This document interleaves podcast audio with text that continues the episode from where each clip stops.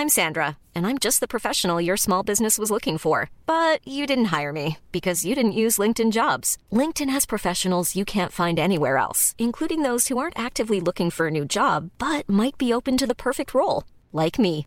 In a given month, over 70% of LinkedIn users don't visit other leading job sites. So if you're not looking on LinkedIn, you'll miss out on great candidates like Sandra. Start hiring professionals like a professional. Post your free job on linkedin.com/people today. Muy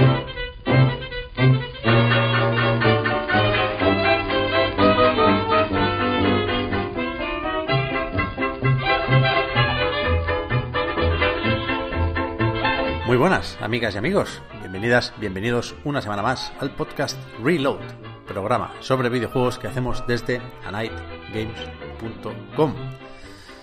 Estamos aquí una semana más con el Jitsi a tope, porque ahí está la llamada donde estamos. Además de un servidor, Víctor y Marta. ¿Qué tal?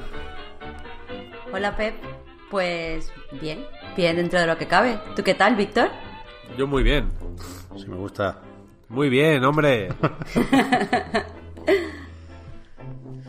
Yo no te creas, ¿eh?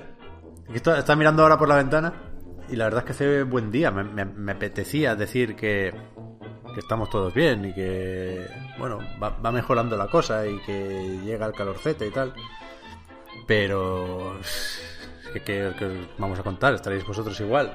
Yo venía hoy, o en cierto momento pensé que vendría a hablar de PlayStation 5 y al final vengo a hablar del Valorant. Imagínate. Hoy no tenemos nada de qué hablar. Eh, hace bueno. Ve despidiendo ya. O sea, disculpad que el podcast dure 5 minutos hoy, pero es que es lo que toca. ¿Tú crees que si analizamos hoy, Víctor, The Last of Us parte 2, lo van a entender desde Sony? No sé, creo que no. Creo que no serían comprensivos. Vale, vale, pues, vale, eso tampoco, lo tacho. Plan B, mal. Pero está pasado, ¿eh? Soy la única persona de Europa occidental que se lo ha pasado. No, no soy la primera. Ya sé de más gente que se lo ha pasado, de hecho. An- mucho antes que yo. Pero, pero yo ya lo tengo. El trofeo de, el trofeo de pasárselo. Ya está. Igual no se puede No. decir que hay un trofeo por pasárselo. ¿eh? A ver, No Pep. sé si, no- o sea, no sé si hay porque no me saltan las- los avisos de trofeo. Es Supongo verdad, que eso sí, está ¿no? bloqueado cuando no ha salido el juego. No, no, no, pero que lo tengo quitado. Pero ahora creo que no los puedes ver igualmente. Ah, pues mira, mejor. Esa es la típica cosa que nunca llego a comprobar del todo, pero estoy casi seguro de que no... O sea, si tienes las notificaciones activadas, sí saltan los trofeos. Pero cuando vas a ver el detalle, digamos, no, no, esa, no- esa parte de la PlayStation Network no está visible hasta la fecha de lanzamiento. Creo, ¿eh? creo. Pues cuando salgan miraré a ver cuáles he conseguido. Muy bien. El caso, Víctor, no puedes decir ningún tipo de No primeras puedo decir nada, impresiones. No, no, no, no, no, no, puedo. Oh, no, no. oh. Juicios va. de valor, ninguno. Solo puedo decir objetividades. Por ejemplo, el título es The Last of Us Parte 2. Bien. Hecho objetivo. Ahí no hay, quiero decir, no vi- si no vierto mi opinión, vale. Eso es un hecho objetivo, ¿no? Eh, la fecha de lanzamiento es un hecho objetivo. Eh, no sé. A ver, yo sé dos hechos objetivos más de la última nota de prensa de Sony, que es que no es una historia de venganza, es más cosas, y, o sea, es algo más, quiero decir, y que él y Dina son compañeras de viaje. Hechos objetivos. Compañeras de viaje, así lo han dejado, a tope. Hechos objetivos. Tú puedes luego comerle el coño a tu compañera de viaje si quieres. y, pero, eh, pero sigue, quiero decir, y, eh, esto, cualquiera que haya hecho el Interrail lo, lo sabe. Que, que el compañerismo de viaje, por así decirlo, tiene muchas formas. Y tiene muchas caras. ¿No? Claro, claro, tú defines tu propia relación en los interraíles, a tope, a tope. Elige tu propia aventura. Bueno, a me, ver. me alegro de escuchar estos hechos objetivos. Gracias, Víctor. Objetividad ante todo. Pasamos pues, ahora que estamos en modo objetivo, a comentar un poquito la actualidad. de este loco mundo del videojuego. Venga. Dale, dale.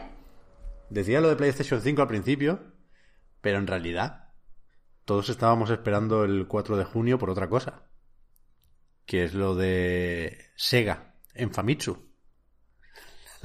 Les dio desde la revista nipona por hypear un- una información que iban a publicar en una columna tecnológica, creo que, que la acotaban así, de, de ese medio. Y claro, hay gente que no aprende. Yo, es, es eso, justo eso, y justo con Sega, sí he aprendido algunas lecciones con el paso del tiempo. Y ojo que Re- aquí... me gustaría que repasaras cuáles eran los, los rumores o, las, o, las, o los deseos de la gente antes de lanzar la información objetiva. Uh, había de todo, es verdad. O sea, primero aclarar que en ningún, en ningún caso es esto culpa de Sega, ¿eh? que Sega no habilitó aquí ni una cuenta atrás, ni compartió hostias en vinagre. Esto se quedó en Famitsu y de hecho creo que no llegaron a decir, o- o- o- o si más no, se les escapó lo de que tenía relación con Sega. No, pero claro, demasiado tarde. La gente echó a volar y efectivamente se hablaba de Dreamcast Mini, por supuesto, lo, lo primero que esperamos muchos de, de Sega en estos momentos. Y después muchas cosas relacionadas con Xbox, que no sé si... No sé de dónde nace esa relación exactamente, más allá de PlayStation 2 mató a Dreamcast y, y- y muchos nos hicimos Xboxers para jugar al Cheche Radio Future, mejor juego de la historia. Me estoy desviando igual un poco de, de, de la actualidad objetiva, pero se habló de que la Series X sería compatible con los juegos de Dreamcast.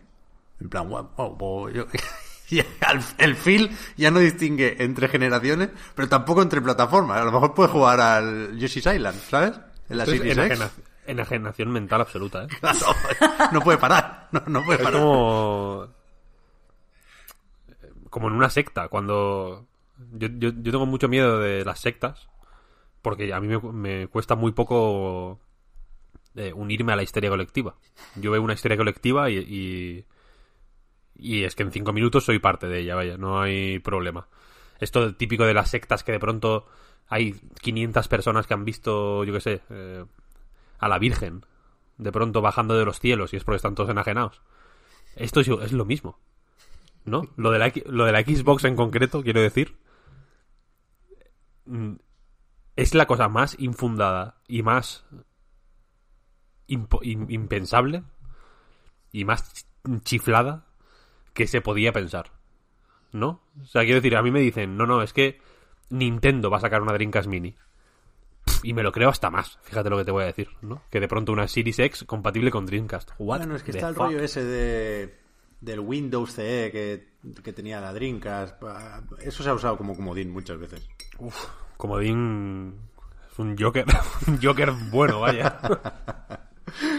Pero que no, no acaba ahí la cosa, ¿eh? La- las posibles relaciones entre Microsoft y Sega, porque también eh, en, en cierto momento las apuestas eh, es- estaban sobre todo enfocadas a que Sega se encargara de, si no distribuir Series X en Japón, sí, sí como hacer un rebranding, ¿no? Presentar la consola de Microsoft como algo un poco más de Sega y por lo tanto un poco más japonés en el, en el mercado nipón, que de nuevo no sé cuánto sentido tiene, pero Hombre, en la primera Xbox como que hubo ahí un pequeño affair, ¿no?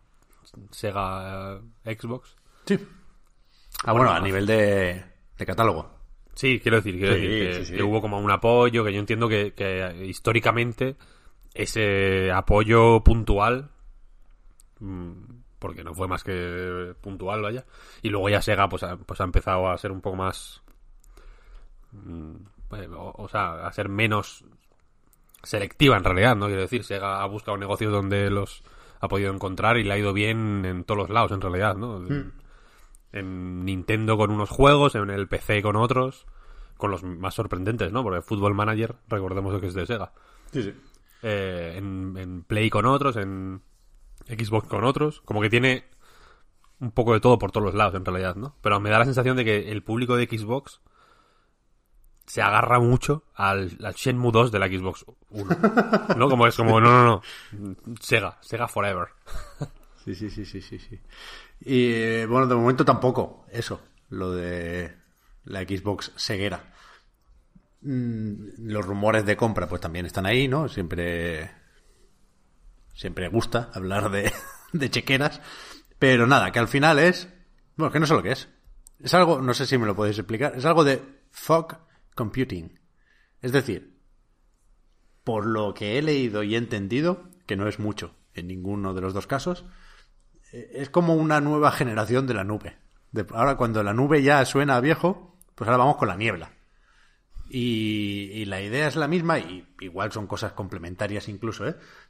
Pero yo entiendo que la idea es mejorar la nube, ¿no? Y el streaming, y con esto del fog computing, eh, hacemos referencia a, una interacción entre el usuario y los servidores más rápida. Básicamente lo que se comentaba aquí era la posibilidad de bajar la latencia. Entonces, el, el super exclusivazo era que Sega está haciendo I más D con esto para sus recreativas. Y en plan, bueno, yo que, yo sé, pues, pues vale, ¿no? O sea, no, no nos pilla ni un poco cerca, en ningún caso, de esta noticia. Pero, pero, pero, nos sirve para aclarar que la gran noticia ceguera del 4 de junio no La era. realidad. La realidad. Claro, fue casualidad, pero no era. Lo que prometía Famitsu no era la Game Gear Micro, que fue de lo que se habló relacionado con Sega el, el 4 de junio, efectivamente. Eh, una miniaturización exagerada, en mi opinión, de la portátil más famosa de Sega. Eh, Al escribir la noticia en la Night, en un primer borrador puse solo la portátil de Sega, pero no, porque estaba por ahí la Nomad también y quizá alguna rareza que, desconozco. Pero bueno, cuando pensamos en Sega más portátil, pensamos en Game Gear. Y para celebrar, creo que es 30 aniversario de su lanzamiento, ¿será? Pues ponen esta versión micro muy, muy, muy, muy pequeñita y que viene con, con más polémica, ¿no? Que otras que otras versiones miniaturizadas de, de consolas. Porque es que más allá de lo excesivamente pequeña que pueda ser, lo de los cuatro colores con cuatro juegos distintos por color es difícil de justificar. Claro, eso es lo que iba a decir, que es que puede ser, o sea, pueden haberse equivocado en hacerla más pequeña, más grande. Eso pasa, o sea, lo entiendo. Pero es que lo de poner tan pocos juegos y que no puedas elegir con lo que te gusta, porque tienes que estar pendiente de los juegos, me parece que es para sacar dinero y que la gente se compre dos o tres. Y es que, no sé. O sea, es que se, ve demasiado eh, las ganas de caja. Y eso no gusta. O sea, es evidente que quieren vender. O sea, no nos importa pensar que quieren vender. Pero lo de que se vea ahí la agonía, eso, eso no mola. Y me da pena porque es que eso, yo las veo bonitas. O sea, a mí me gusta el, el como el aspecto de plástico resistente que tienen. O sea, ese mm, plástico de, de juguete, a mí me mola. Y los colores me parecen muy bonitos. La amarilla, por ejemplo, me, me parece como muy vistosa y muy bonita. Me gusta mucho que sean los, los botones verdes. Me parece que destaca un montón, la verdad. Pero claro, no sé qué les cuesta, qué les hubiera costado poner todos los juegos en, en todas las consolas. Que me O- parece que hubiera sido lo mismo. O ponerlas mucho más baratas. Es que si costaran 10 euros. Hombre, pero no te pases tampoco. A ver, es una puta mierda. para el tío, tamaño que tienen, para el Una tamaño puta que mierda tienen. con 4 ROMs, tío. Fabricar esta mierda cuesta 20 céntimos, colega. Evidentemente. O sea, yo. Qué guay, quiero decir. Yo entiendo que el negocio de estas consolas es que la producción es mierdosísima y los beneficios son extremos. Ok, me parece perfecto. Me- eh, guay, yo pago, quiero decir. Mm, Yo soy el tonto que paga por todas. No, me, no hay ningún problema ahí. Pero si fueran a mí me mola que sean cuatro, ¿eh? en realidad, quiero decir, me mola y como si son ocho, quiero decir, yo entiendo que aquí el rollo es, son mierdecitas de miniatura, nadie va a jugar ahí, seamos serios, nadie, nadie quiere eh, ahora eh, descubrir eh, el Sonic de Game Gear en esta, en esta chisma, no, Claro. entiendo que es entiendo que es simpático que reproduzca X juegos, pero que no es un medio óptimo para jugarlos de ninguna manera seria, ¿no? Entonces, está guay que haya... A mí me parece guay que haya varias coleccionables. Si fueran mucho más baratas. Que son 40 pavos o algo así. Sí, más o menos Sí. 40 pavos. 20. Mm, Para mí el, para mí el límite habría sido 20. Para t- comprarlas todas, quiero decir. Ahora, porque entiendo que, les- que es la gracia, ¿no? Tenerlas todas, como coleccionarlas. Como cuando sacan este tipo de mierdas, ¿no? Nintendo fue muy avispada en eso y creó como una especie de sneakers, como la gente que compra sneakers por coleccionismo, pero con la puta 3DS. No sé si os acordáis que hubo una época en la que había mucha gente loca por comprarse todos los modelos de 3DS que salían. Es que eran muy bonitos todos. Er- Eran, sea- eran muy la hostia, claro. Yo estuve tentado, evidentemente, y tengo varias, ¿eh? Eh, pero, pero nunca llegué a coleccionarlas seriamente porque eran muy caras. Yo entiendo que este, este sacar cuatro tiene que ver con eso, con, con coleccionalas, ¿no? O, co- o compra la que quieras, pero bueno, eh, entenderán que hay un público quizá más o menos de nicho, pero que ya les vale, porque insisto que producir esto es barato, eh, que querrán todas por coleccionismo. Guay, Pero, ver, pero si fueran un pelín más baratas, a mí me tenían, ¿eh? Os lo digo de verdad porque me parecen muy bonitas. Injugables, pero muy bonitas. Que eso, yo, a mí me cuesta verlo desde el punto de vista coleccionista, que no dudo que hay mucha gente así y que tú lo ves así. Pero como yo no soy coleccionista y no me gusta tener. O sea, a mí no me gusta tener mierda en general en casa. Entonces, yo, yo no entiendo ¿no? el concepto ese de me las tengo que comprar todas sabiéndolo a que no lo voy a usar. Yo sé que cuando te las compras no vas a jugar, evidentemente, porque no es, es un sistema mm, infra óptimo para jugar. Pero, pero mm, sí entiendo que, que te la compraras como, yo que sé, como recuerdo, eh, como, no sé, como... Sí, eso, recuerdo, token nostálgico, quizás sería la palabra. Y aunque no juegues, creo que sería agradable tener todos los juegos que han sacado disponibles en la misma máquina. Simplemente para eso, para no, para poderte comprar una, que ese sea tu token, y que tenga todas las posibilidades dentro, aunque no vayas a jugar, porque mola la idea de tenerlo. Pero, eh, o sea, y eso a mí, entre comillas, podría justificarme el precio. Quizás no de 40, pero sí de 30 euros, por ejemplo. Yo creo que, que 30 euros, una, eh, o sea, una sola maquinica con, todas la- con todos los juegos, lo, lo veo. Pero es que si son 40 y encima traen cuatro juegos solamente y encima eh, probablemente el color que te guste no traiga los juegos que quieres, yo qué sé, es que a mí me parece agonía nada más. Porque al final tienes que comprar, en, en mi mente, vaya, como yo concibo las cosas, el color que te gusta y la que tiene los juegos que te gusta. En mi caso, por ejemplo, me tendría que comprar el amarillo por el color y después la negra por, el- por los juegos. Y Ya. no me parece guay. Ya, yo como de costumbre he pasado por varias fases en, en lo relativo a mi opinión sobre Game Gear Micro. Y es verdad que lo primero en lo que pienso es, vaya mierda, aquí no se puede jugar, ¿no? Porque es que yo con, el pulgar pulso ya no varios botones, sino toda la consola. no, Sí, no, eso es lo grave, claro, que, que simple- simplemente como la, el- la típica som- sombrita, eh, esto que, esto que vemos a veces de la nariz, de la nariz nuestra propia, que es como un blur en- muy abajo de la vista, ya tapa toda la consola, porque es sí, sí. como a mí me da la sensación de que es una mierda que se va a perder fácil. Sí, sí. Yo ya, ya en ningún momento me, me creí capaz de jugar, por ejemplo, a la... Se llamaba Neo Geo Mini, la, Sí. la re- que era como una recreativa, ¿no? Con, con el stick, con la palanca ahí. No la he probado, pero me, me, me parece impensable jugar ahí al Metal. Slack, por ejemplo. Polémica. Y, aquí pues ya ni me lo planteo. Entre el tamaño de los botones y el tamaño de la pantalla, sobre todo, es que no sé si somos conscientes de lo que es 1,15 pulgadas de pantalla. Porque claro, tú, tú lees las medidas de la Game Gear Micro y dices, bueno, 80 milímetros de, de largo, casi 10 centímetros. Lo, lo- lo miras y dices, bueno, no, no es, no es microscópico. Pero claro, es que la pantalla es una parte ínfima de la Game Gear, como sabréis todos los que la tuvisteis. Eh, entonces se queda en nada. O sea, no, no se va a ver el juego.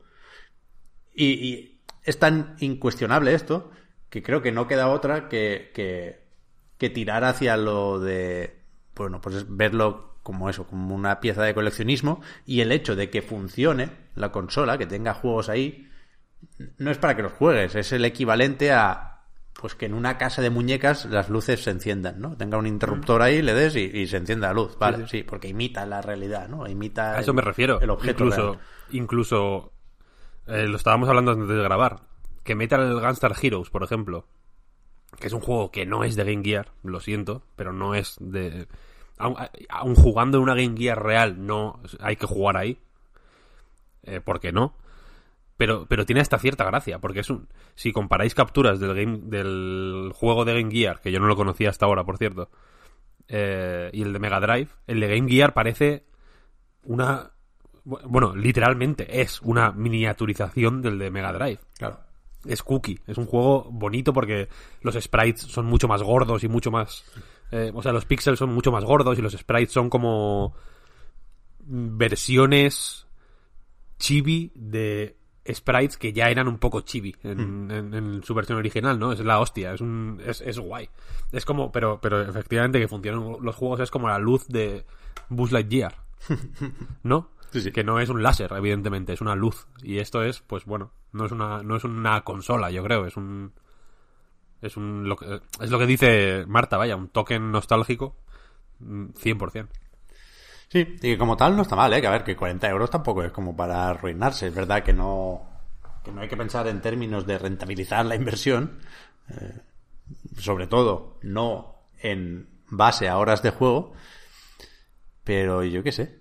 Es que a mí me, me parece bonita la Game Gear. Igual que a muchos os parece un icono la, la Game Boy, ¿no? Porque es, es un símbolo de- de muchas cosas de la época. A mí la Game Gear también me lo parece. Me o sea, igual que una buena tele de tubo gorda Telefunken, ¿no? Me, me- me parece un cacharro que es un buen testimonio de su época, la Game Gear. En- no sé si no sé si seguirá. ¿Cómo se llamaba esta exposición? Eh, Game On se llamaba. que eras en Exposición Madrid. Sí. Sí. Game On.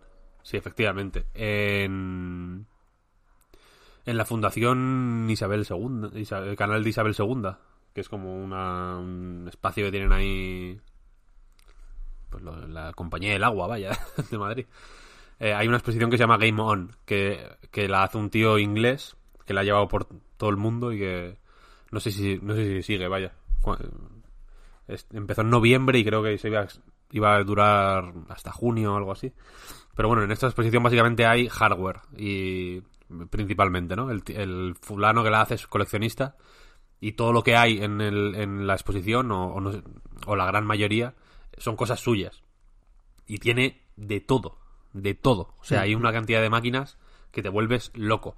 Y hay una sección de portátiles que es la hostia, porque están eh, la- desde las, evidentemente las Game Boy, Game Boy Advance, Game Gear, las populares, digamos, como o, o PSP o Vita y tal, ¿no? Eh, como máquinas mucho más eh, menos populares o más desconocidas o más eh, o, que tuvieron menos circulación o, incluso máquinas conocidas pero que no se ven mucho, ¿no? Rollo las Game Watch. Eh, y, mo- y mola la de Dios, la verdad. A mí todas esas máquinas que es verdad que, que me, me resultan hiper atractivas. Yo, al, contrario que Marta, yo tengo eh, obsesión por almacenar mierda. No, no, no puedo. o sea, me gusta, miro a mi alrededor, ahora mismo donde estoy, y, y, y no hay más que mierda. En el sentido de trastos, quiero decir, tengo Game Boys, tengo GameCubes, tengo. mm, Encontré el otro día una PSP, que no sé de quién es, creo, creo que es de Mario Fernández, antiguo Relaciones Públicas de Electronic Arts, que me la dejó una vez para jugar al Silent Hill Shattered Memories. y, me la quedé. Así que Mario, lo siento, si la, si la quieres la tengo aquí. Yo pensé que la había perdido en una mudanza y no, no, no la tengo por aquí. Encontré una Play 2, encontré una consola de estas plug and play. eh, que, es- que solo tiene el Tetris, que es el Tetris básicamente, y, y que, lo- y que los mandos son piezas del Tetris. Una cosa bastante loca. Tengo mucha mierda, me gusta, me encanta almacenar mierda. Y estas, y, y, y sé que no soy el único, quiero decir. Hay una industria entera de. de. que no sé si es la industria más fr- fructífera del mundo, vaya, pero desde luego sigue adelante año tras año, ¿eh? Eh, que, que se dedica a vender chismes que jamás vamos a usar a gente como yo. Y me gusta, me gusta que me cuiden, Marta, ¿qué le voy a hacer? me no, gusta pero- que me mimen de esta manera. Yo, yo lo entiendo perfectamente. Si, si no, no quería como señalar eso. O sea, cuando he dicho acumular mierda, quizás ha sonado muy mal. No, no, es, Y es- es la y muy despectivo. Es la descripción más fiel a la realidad que se puede hacer, eh, quiero decir. Claro, es que eso, yo incluso, por ejemplo, libros que leo y que no me gustan, pues los regalo, los dono, porque no, no los voy a tener aquí en mi casa. Y bueno, no tengo ningún tipo, me encanta el cine, no te- pero no tengo ninguna película en DVD, ni la quiero. Mis películas de VHS las doné a una biblioteca hace años. Es que no, no me gusta simplemente tener cosas. Y de, consolas tengo la DS y las dos 3DS, porque mm, fueron muy importantes para mí. Tengo una Vita, porque me parece la mejor consola y tengo un montón de juegos japos que sería imposible jugar de otra forma. Pero por mi parte no me interesa tener más cosas guardadas. No, no puedo, es que no puedo. eh. No es mi personalidad, pero si a alguien le ha ofendido lo de acumular mierda, lo siento porque no, no era, no quería definirlo como mierda. Quería decir, como dice mi madre, trasto. No me gusta tener trasto. David Jaume Andreu, de. eh, bueno, un mítico del videojuego español, compañero de Albert García en el podcast Replay, que hace poco sacaron. sacó Jaume Andreu con su estudio eh, Super Epic. Un juego que está bastante bien. Un Metroidvania. En el canal de YouTube nuestro tenéis una entrevista que le hicimos. Eh, en esa entrevista precisamente dice que su madre le, le- se refería a él comúnmente como una trapamierda. Y me pareció una... y me pareció el mejor adjetivo posible, porque efectivamente es la... Yo voy mucho, por ejemplo, a eh, cuando hay... eh, Pues yo qué sé, típico mercadillo de monjas, ¿sabes? Que hacen como para...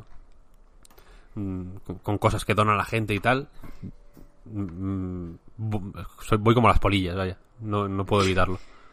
Una vez me compré una Super Nintendo en un mercadillo estos de monjas. Mm, Mint. O sea, perfecta estaba con todos los manuales, la caja mm, casi sin tocar, una cosa brutal. Con el Street Fighter 2.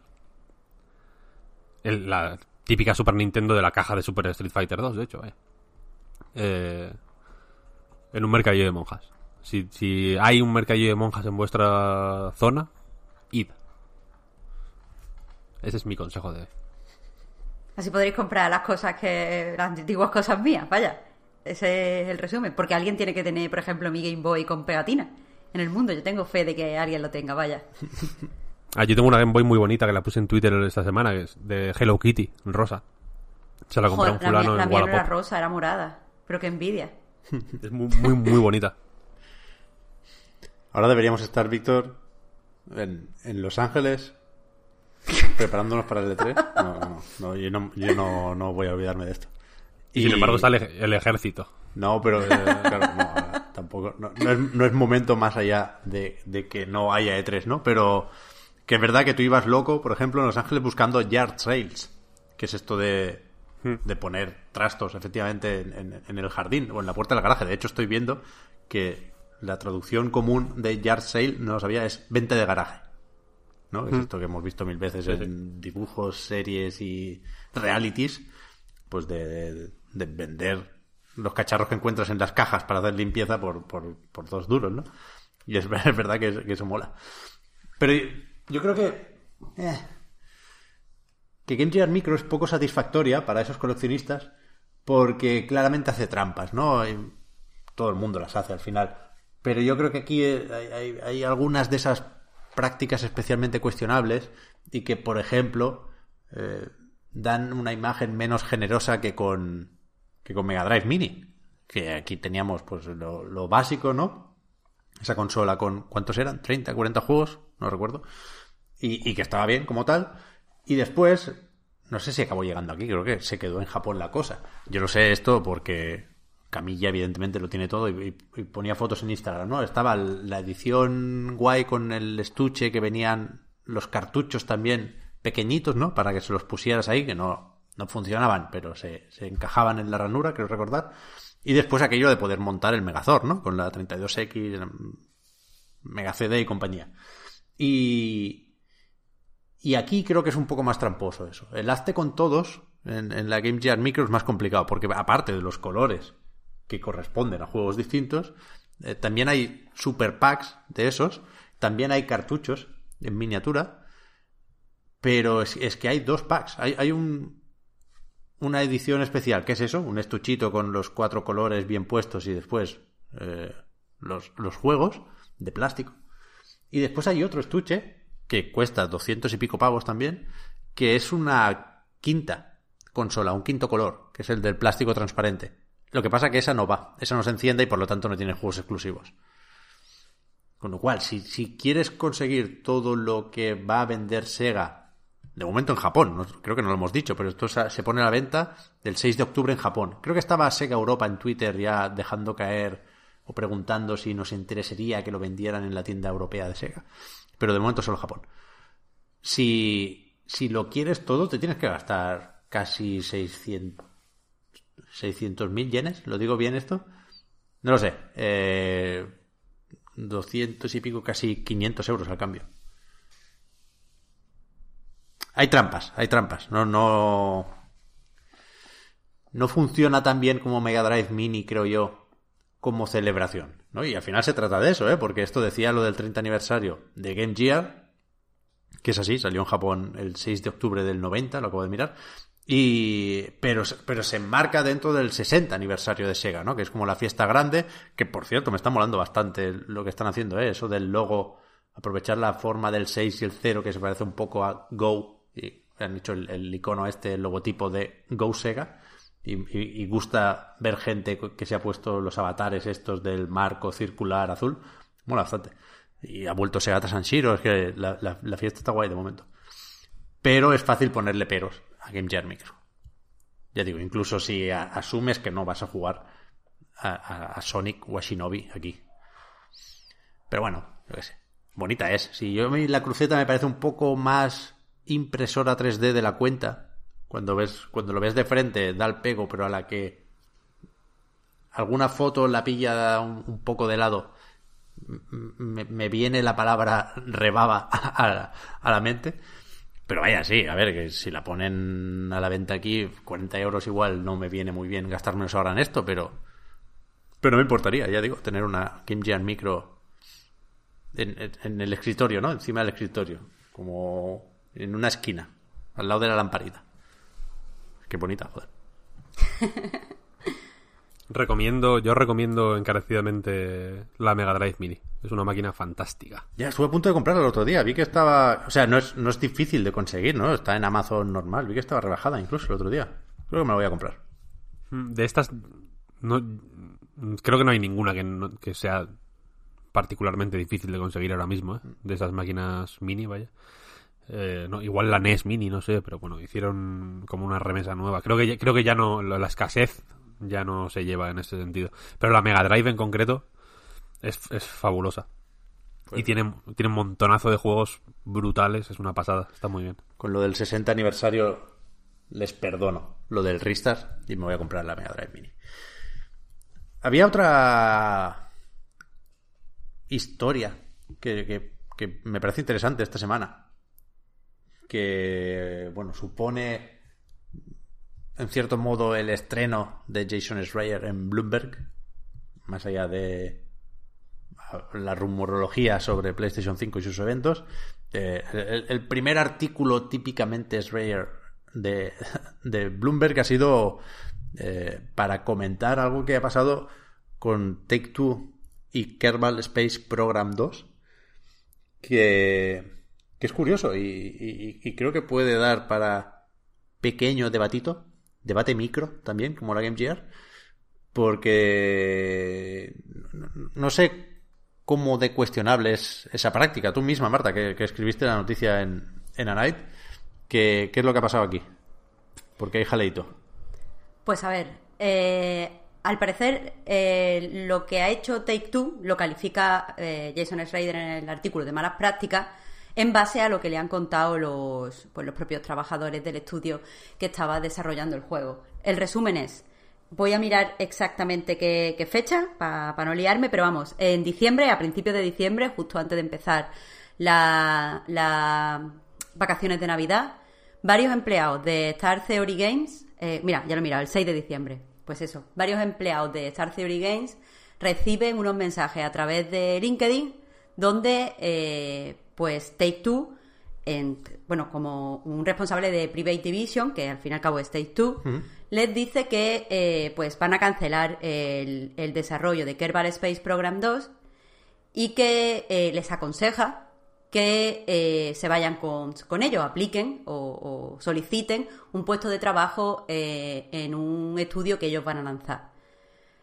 Eh, por un lado, pues está eso de anunciar de la cancelación pues en un mensaje tan extraño a través de LinkedIn, haciendo que todo el estudio de, o sea, los trabajadores de SAR Theory se enteren de, la cancelación o de la supuesta cancelación a través de, o sea, se enteren igual que los jefes, que no haya como una reunión, no haya una comunicación oficial.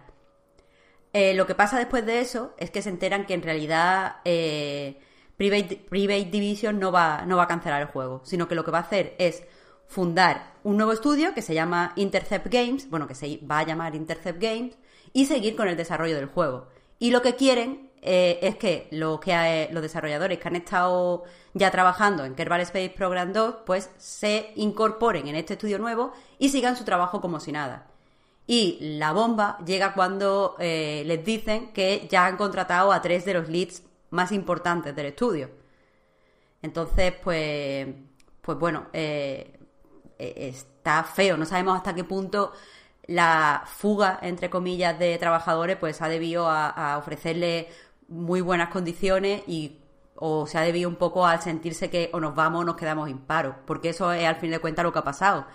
Al principio, eh, pues Star Theory pensaba que iba a poder redirigir su esfuerzo o que iba a poder salir adelante a partir de una serie de, de pitch y de ideas que había preparado para presentar la GDC, pero entre que se cancela la GDC y que eh, llega el coronavirus y la situación de emergencia y tal, el estudio al final ha chapado y alrededor de 30 personas, no se dice exactamente cuántas en el artículo, se han ido directamente a la calle. Por otro lado, eh, los directivos, los, CEOs de Star Theory, lo que dicen es que eh, estas prácticas por parte de Take Two vienen porque habían intentado comprar el estudio y no habían podido. Entonces, como no habían podido comprarlo, lo que habían hecho es pues eso, fundar su propio estudio y ahora el juego eh, pues se desarrolla de forma interna, pero no han perdido experiencia buscando nuevos trabajadores. Por su parte, Games Industry preguntó a Take Two contestó Strauss-Zelnick y dijo que, o sea, no se quiso como mojar y simplemente dijo que los cambios y los retrasos en el desarrollo pues se deben a complicaciones derivadas del coronavirus y que ellos no tienen nada que ver con el cierre del estudio. Entonces, no sé, esa no implicarse a mí me resulta fishy fish. Pero bueno. Ya, sí que, joder, es que sí que es verdad que ha salido justo a tiempo el report este, el, el artículo, porque sonaba muy raro lo del retraso de, del juego. Que, que, se anunciaba ya para finales de 2021, ¿no? A causa del coronavirus lo retrasamos año y medio, en plan, coño. ¿Tú crees? ¿Que, que esto es por la pandemia solo? Bueno, y salió, la gracia es que salió el anuncio, pero, eh, o sea, no lo puse en el artículo, pero puse un link por si alguien quería verlo. Se anunció el retraso, pero no se cambió nada, eh, por ejemplo, en la ficha que tienen en Steam, en la página donde hablan del juego no se cambió la fecha en ningún momento. Mm. Entonces, eso también es raro, porque normalmente cuando anuncias el retraso de un juego también actualiza eh, pues todos los sitios donde el juego se está promocionando tiene presencia para no dar información contradictoria. Así que en realidad eso es rarillo también. En, la ficha de Steam, en el momento en el que yo publiqué la noticia, el juego eh, seguía estando programado para eh, el tercer cuarto del 2020, si no recuerdo mal. Confirmo mm. eso tercer cuarto del 2020. Así que. Ya, a ver, eh, aquí, como siempre, eh, nos, falta información porque nos faltan puntos de vista y había quien decía en los comentarios de Night, por ejemplo, Puncoman, decía que en, su trabajo les pasó algo similar y, acabó siendo algo positivo para, para ellos porque se eliminaron intermediarios y quedaba todo más claro e incluso se mejoraban las condiciones laborales y salariales, ¿no? Pero yo creo que aquí, a falta de ver cómo era esa oferta de Take Two, creo que hay algo que no sabemos todavía, porque además de estar negociando la posible, la posible compra del estudio, ¿no? Que puede ser una opción. O sea, me, pues encargo este juego, me, me, me, me parece guay cómo está quedando, pues lo, pasamos a desarrollo interno, digamos, formalizando los papeles, ¿no? Comprando el estudio y ya está. Pero aparte de eso, aparte de las negociaciones, se menciona también en el artículo eh, que se estaba a, revisando o hablando de los royalties, porque en cierto momento se amplió el, alcance o la ambición del juego y aprovecharon, pues eso, la, la extensión del contrato para aclarar, decían, cosas que no estaban muy bien especificadas en el contrato sobre el, el, bueno, el dinero que se acabaría llevando Star Theory en función, entendemos, de las ventas del juego, ¿no? Y, a lo mejor se han querido ahorrar eso desde Take Two. Es relativamente fácil mal pensar ahí. Pero, pero es verdad que, el artículo surge de, de, la denuncia de algunos trabajadores, ¿no? Con lo cual, que sí, puede que estén enfadados porque han perdido o han dejado escapar un tren. Pero, pero suena feo todo esto, vaya.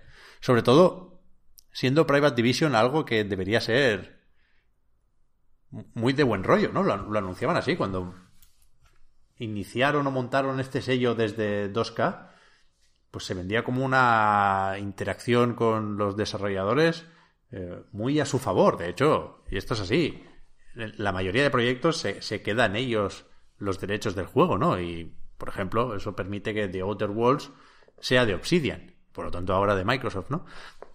Pero, pero es verdad que el Kerbal Space Program es un poco distinto porque lo metieron dentro de Private Division sin que fuera exactamente un proyecto equivalente a los demás, porque esto yo no, no, no lo sabía. La, verdad es que me, me, sonaba el pequeño gran fenómeno que fue el, el, original en su momento, ¿no? Porque tenía acuerdos con la NASA, se usó como juego medio divulgativo y, y tuvo un empujón por ahí. Parece simpático, la verdad. Y yo no sabía que esto lo había hecho un, un estudio mexicano, Squad, que en realidad más que otra cosa es una agencia de publicidad, ¿no? Por lo que leí, esto era en la Wikipedia, tampoco os creáis que, he buceado mucho en la información sobre Kerbal Space Program, ¿eh? pero en la Wikipedia decían que un trabajador de esa agencia dijo, mira, me quiero ir porque quiero hacer este juego. Y los jefes de, de ahí, que hacían, ya digo, publicidad para Coca-Cola y demás, una agencia de publicidad tocha parece, le dijeron, oye, pues quédate y hacemos el juego aquí. Y lo hicieron y lo petaron. Entonces, claro, lo que compró Take Two era la licencia del juego, no el estudio en este caso, porque no era tal y seguramente no estaba a la venta y seguramente no interesaba, ¿no? Y por eso la secuela eh, se la encargaron a estos de Star Theory que a mí no me sonaban porque resulta que se cambiaron de nombre. Antes eran Uber Entertainment y cuando Uber se asoció irremediablemente a, a, a los coches, ¿no? eh, pues se, se, cambiaron de nombre y se pusieron Star Theory. Pero estos son los del Planetary Annihilation, que en su momento hizo bastante ruido el Kickstarter. Sacaron un buen dinero ahí. El juego, por lo visto, estaba bastante bien. Tenía sentido que se lo encargaran a ellos, vaya. Y, y por eso, no lo sé. A lo mejor alguien podrá decir que igual no la estaban liando, ¿no? Igual no cancelaron el contrato porque el proyecto no marchara bien. De hecho, las fuentes del Jason dicen que que les pilló por sorpresa porque el juego iba, iba en moto. En diciembre estaban todos contentos con el progreso que estaban haciendo.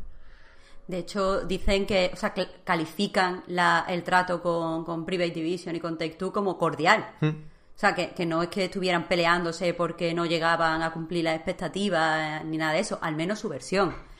Claro. Eh, a mí lo que me parece importante aquí, que, o sea, entiendo eh, el comentario de, del usuario de Punkoman en A Night, pero eh, eso es interesante, o sea, eso, eso no sería dañino si el, trabajador estuviera entre, pues o me quedo aquí en este estudio con las condiciones que tengo y el ambiente y todas estas cosas eh, que, van más allá del dinero que muchas veces tenemos en el trabajo, o me voy a ese nuevo estudio donde gano más dinero y encontraré unas cosas intangibles que aún no conozco. Quiero decir que un trabajo es más, tiene más cosas que, el dinero, hay más cosas importantes que el dinero. O sea, yo, yo me pongo en mi, en mi punto de vista y, por ejemplo, si a mí viniera un periódico, me ofreciera más dinero por, por escribir que a Night y, mm, yo qué sé, me, me, exigiera otras cosas, como por ejemplo que tienes que trabajar desde casa, tienes que estar tal, yo no me iría, porque ya, si ya me gusta el ambiente aquí, me gusta como trabajo, el dinero tendría que ser bestial como para que me compensara irme.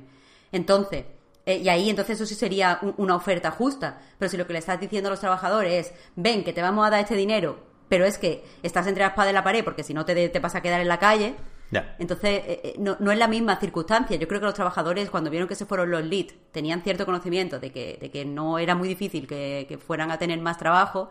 Entonces, evidentemente se fueron. Pero es que, es que tenemos que ser conscientes de todas las cosas que, no son el dinero y que también no influyen a la hora de coger un trabajo y quedarte en un trabajo, como la cercanía, el tiempo libre, el buen rollo con tus compañeros, trato con los jefes, etcétera, etcétera, etcétera, hasta mil millones de matices. Sí, y el, rollo de la autoría y lo, lo, que uno pueda sentir que tiene de suyo la obra o el producto, ¿no? Y aquí había trabajadores también que hablaban de, bueno, es que a lo mejor en Take Two no, no siento que mi aportación eh, relativa al juego sea lo mismo. Claro, eso también hay que tenerlo en cuenta, sobre todo en una franquicia que, ojo, eh, que, que, es, es un, poco de nadie. Es decir, que Take Two la, la compró para apartarla de sus desarrolladores, ¿no? O la compró sabiendo que necesariamente la iba a apartar de esa gente, con lo cual es normal que la nueva desarrolladora se quiera apropiar un poco de eso, porque no es mucho de nadie, no sé, no sé si me explico. Pero, pero es verdad que es, no sé, que suena cuestionable lo que han hecho. Y yo me pregunto hasta qué punto, aquí ya voltereta, ¿eh? porque yo tampoco sé cuándo frenar, hasta qué punto esto deja en, mal lugar a Private Division. Porque si yo soy un estudio independiente que hasta ahora mm, veía esto como una posibilidad para sacar adelante mi juego, ¿no? Porque, coño, sonaba bien, hay estudios independientes más o menos grandes que han sacado sus juegos ahí y, se, venía repitiendo el discurso, pues eso, de que todo guay, todo cordial, te quedas tu IP, las condiciones son buenas. Y ahora es en plan, bueno, pues que resulta que, pueden romper contratos y cancelar juegos por LinkedIn, macho. Hombre, eh, no, me lo pienso. Creo que el, que el Kerbal Space Program, Program 2, en general, desde el principio ha estado un poco envuelto en marronerías así, vaya, porque el, el creador, el mismo creador del primero, el que le dijo a sus jefes en plan me pido hacer el juego este, se enteró de que había una secuela por los medios, por ejemplo. ¿Sabes? Hmm. Eh, o sea, como que la como que la relación de Squad y Take Two nunca ha, sido mm, o no, no parece ser mm, no parece haber una comunicación muy fluida ni, ni, la, ni, una, ni esa cordialidad mm, que parece que, que, quieren demostrar, no sé, en general yo sé, yo entiendo que no, que no es esto y, lo, y yo lo agradezco, ¿eh? El sálvame y que no hay que echarse los trastos a la cabeza en público si se pueden, digamos, hablar las cosas en privado.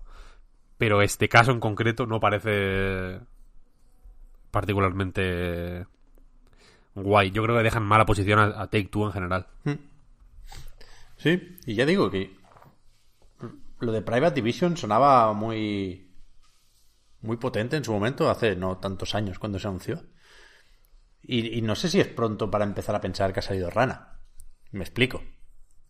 De cara a Take Two sobre todo, ¿eh? porque ya digo, el, el gran éxito, el caso de éxito de Private Division es de Outer Worlds, claramente, ¿no? Que daban las ventas el otro día, dos millones era, por ahí. Y, aunque sabían que eso iba a pasar, ¿no? Porque es a lo que como editora te expones cuando dejas que la desarrolladora se quede con la IP, que me parece fantástico, me parece justo.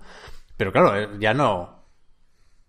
Ya no pueden seguir por ahí, porque no tienen ni la franquicia ni, el desarrollador. Ya.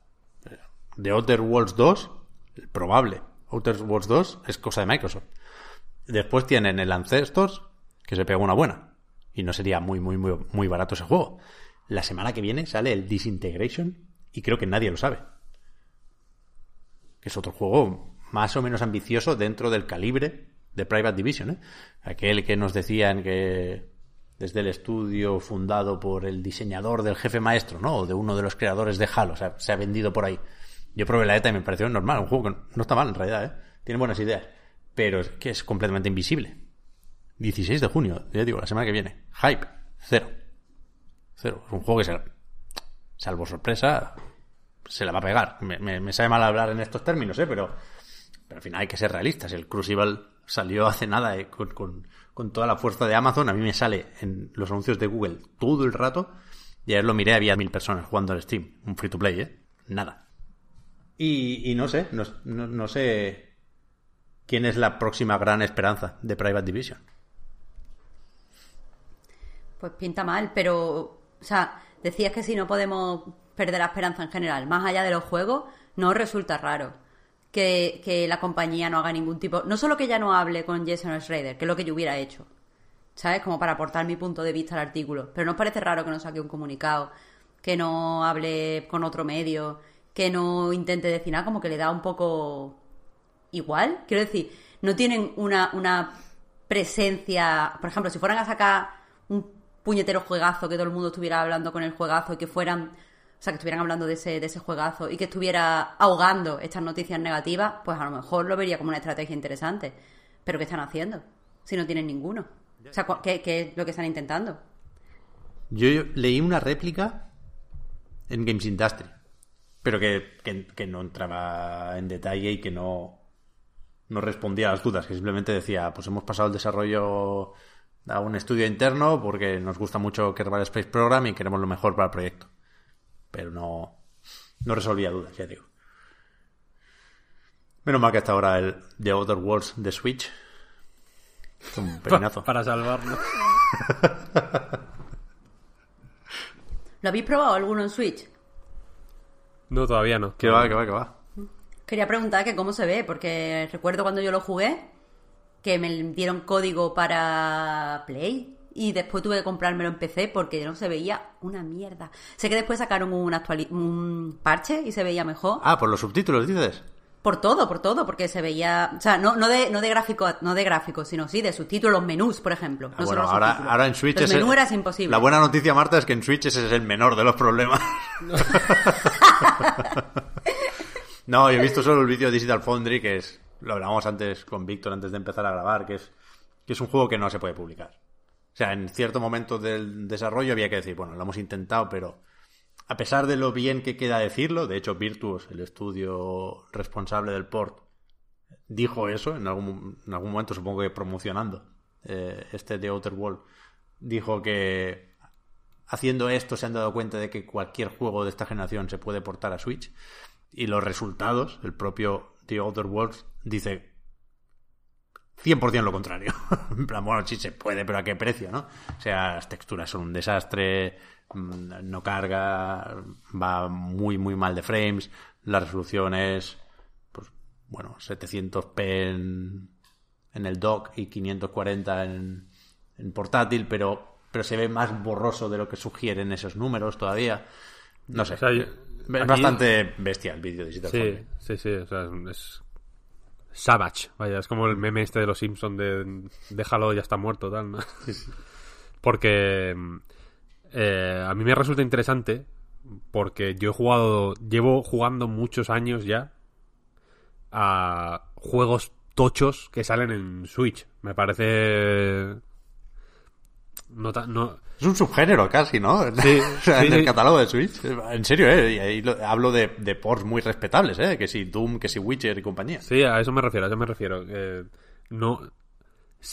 mm, En ningún caso me atrevería a decir que ninguno de estos juegos, si tienes la posibilidad de jugarlos en una, en una versión mejor los juegues en Switch, creo que mucho tiene que. De que. que, que- que compens- compensarte la portabilidad para que juegues al Doom en la puta Switch en vez de en la Play 4 o en la Xbox, pero eh, me resulta y, en todos estos casos creo que no me he encontrado con, con ninguno que diga hostia esto es injugable no, no puede ser Eh, quiero decir que en todos estos casos eh, los juegos son jugables y estoy totalmente seguro de que llegado el momento de Outer Worlds va a ser hasta disfrutable, quiero decir. O sea, no, no, creo que la, creo que la, el debate interesante o la, o la, o la cuestión que a mí ahora me resulta más estimulante y que no quiero abrir, simplemente quiero dejarlo caer, vaya, eh, es que un juego así, quiero, quiero comprobarlo por mí mismo, ¿eh? pero lo que se ve, un juego como el que se ve en Digital Foundry, no, no puede existir. Es, es una, es, es- me parece ofensivo para la gente que lo ha hecho. Quiero decir, me quito el sombrero ante Virtuos, era el, el estudio, sí, sí. un estudio chino, eh, pues en fin, om- ca- casi omnipresente, aunque invisible, como escribías tú en un Sí. artículo hace un tiempo. Que, que creo que no. Al, al- al- al publicar la noticia sobre el anuncio de esta versión para Switch de Outer Worlds, ¿eh? que vino como aparte y, y llega más tarde, decía que creo que no habían hecho nunca un port para Switch con Unreal Engine, pero sí habían hecho otros ports, eh, ya digo, muy, muy, muy dignos. ¿eh? Hicieron el de. Ah, ¿cómo era el juego de naves de Ubi? Con el Star Fox y demás. Starlink. Ahí está, el Starlink, que no sé si usa el Snowdrop o algo. Bueno, usa, la tecnología de Ubi, pero, pero estaba bastante apañado en Switch. Y después el Dark Souls Remastered, que bueno, sí, viene de la anterior generación, pero ahí está. Y funciona fenomenal, ¿eh? Yo he jugado mucho ese juego. Y esta gente, quiero decir, es un estudio de perfil alto, ¿eh? Virtuos. No, no, no tiene que ser Sí, sí, barato. total, a- a No, y, o sea, y quiero decir, que me- porque luego dicen que, que- ofendo y, y maltrato al desarrollador. Me quito el sombrero, lo digo en público, vaya, ante toda la gente de Virtuos involucrada en este port. Me quito el sombrero ante la gente de Panic Button, que, que son otro estudio que últimamente se ha hecho muy famoso por sus ports a Switch, precisamente, son los del Doom, vaya. Son un poco los que inauguraron la, la esto del port milagroso, ¿no? Sí, sí, sí. Eh, me quito el sombrero ante Bleedworks en Barcelona, que es que hicieron el Divinity, por ejemplo. El port de Divinity Original Sin 2 para Switch es fenomenal, funciona sorprendentemente bien, se juega eh, de maravilla, mm, fantástico, me quito el sombrero, muy muy bien ese trabajo, pero es que en el caso de, de Outer Worlds en concreto, el aspecto de los assets, ¿no? De los árboles, de las texturas del suelo, de las putas caras de la gente, de todo, me parece ofensivo. Sí, o sea, quiero decir, como... me- igual luego no es así, ¿eh? Si alguien ha estado involucrado en el desarrollo de The Outer Worlds y quiere eh, aportar su punto de vista, que me escriba. Eh, pero si yo soy una persona que ha dedicado un tiempo a hacer unos assets eh, bonitos, en prepararlos para que queden guays en Play 4 y Xbox y en PC, para eh, intentar transmitir algo a través de esos modelos tridimensionales y de esas texturas y de esos shaders, y luego veo la versión de Switch, me moriría, porque es... ah, o sea, es que ah, me, me, me parece... Me da pudor pensar en ella, me, me siento sucio, me pica el cuerpo viendo algunas cosas. O sea, hay una, hay una escena en el vídeo de Digital Foundry que aparte está como en, co- en comparación con la versión de Xbox, creo, ¿no? La One X, sí. Eh, que están como está como es como caminando por un por un espacio abierto quiero decir es una escena eh, que no es ni siquiera un combate no que también ahí hay problemas de frame rate que son más graves quizá. O a, a nivel jugable. Pero hay una escena que, que el frame rate pues va más o menos estable bien tal tal tal. Pero la densidad de los árboles de la Xbox One y la de Switch, la diferencia es tal que es otro juego, quiero decir, es otra escena. El- sí. La textura del suelo en Switch es una papilla indefinida que podría ser cualquier cosa, en realidad. O sea, es, es demencial, Sí, no sí. puede ser. O sea, hay, hay- y yo entiendo que los juegos en Switch prestan. A mí me presta jugar a cualquier cosa en Switch. Yo si me. Si. Si me. Si hay un juego que sale en todas las plataformas al mismo tiempo y una de ellas es Switch, es muy probable que, aun sabiendo que la versión de Switch va a ser lo pe- la peor, porque siempre es la peor, tampoco vamos a chuparnos el dedo, la elijo. Porque me, porque me da placer jugar en Switch. Es una cosa que entiendo que a la otra gente no, no se lo dará, a mí me da gusto. Es una cosa que me, que me flipa. Lloro cada vez que lo hago y me encanta. Pero hay que saber dónde está el límite. Sí, sí. Yo, yo creo que, que da muy mala, muy mala imagen, vaya, que no dice nada especialmente bueno ni sobre la propia Switch, pobre, ni sobre Take Two. Ni sobre Nintendo. Porque eh, no sé si os acordáis, pero en cierto. Ahora imagino que ya no existe eso, vaya. Pero en cierto momento había algo que se llamaba el Nintendo Seal of Quality. Sí. Un puto sello dorado o amarillo mugriento que estaba en los juegos de Nintendo para supuestamente eh, representar que había pasado, digamos, los estándares de calidad de Nintendo, ¿no? Y, y nunca hasta Switch había visto yo tan mancillado ese sello de calidad en la, en la historia. Ya, pero eso Yo ya, ya pasó, ¿eh? El, el momento de decir antes había el sello, yo, yo lo recuerdo de hace unos años ya. Joder, pero con Switch. El Ya, otro ya. día tuve. Tuve. ah, Hay como ofertas ahora en Switch. Y había un juego.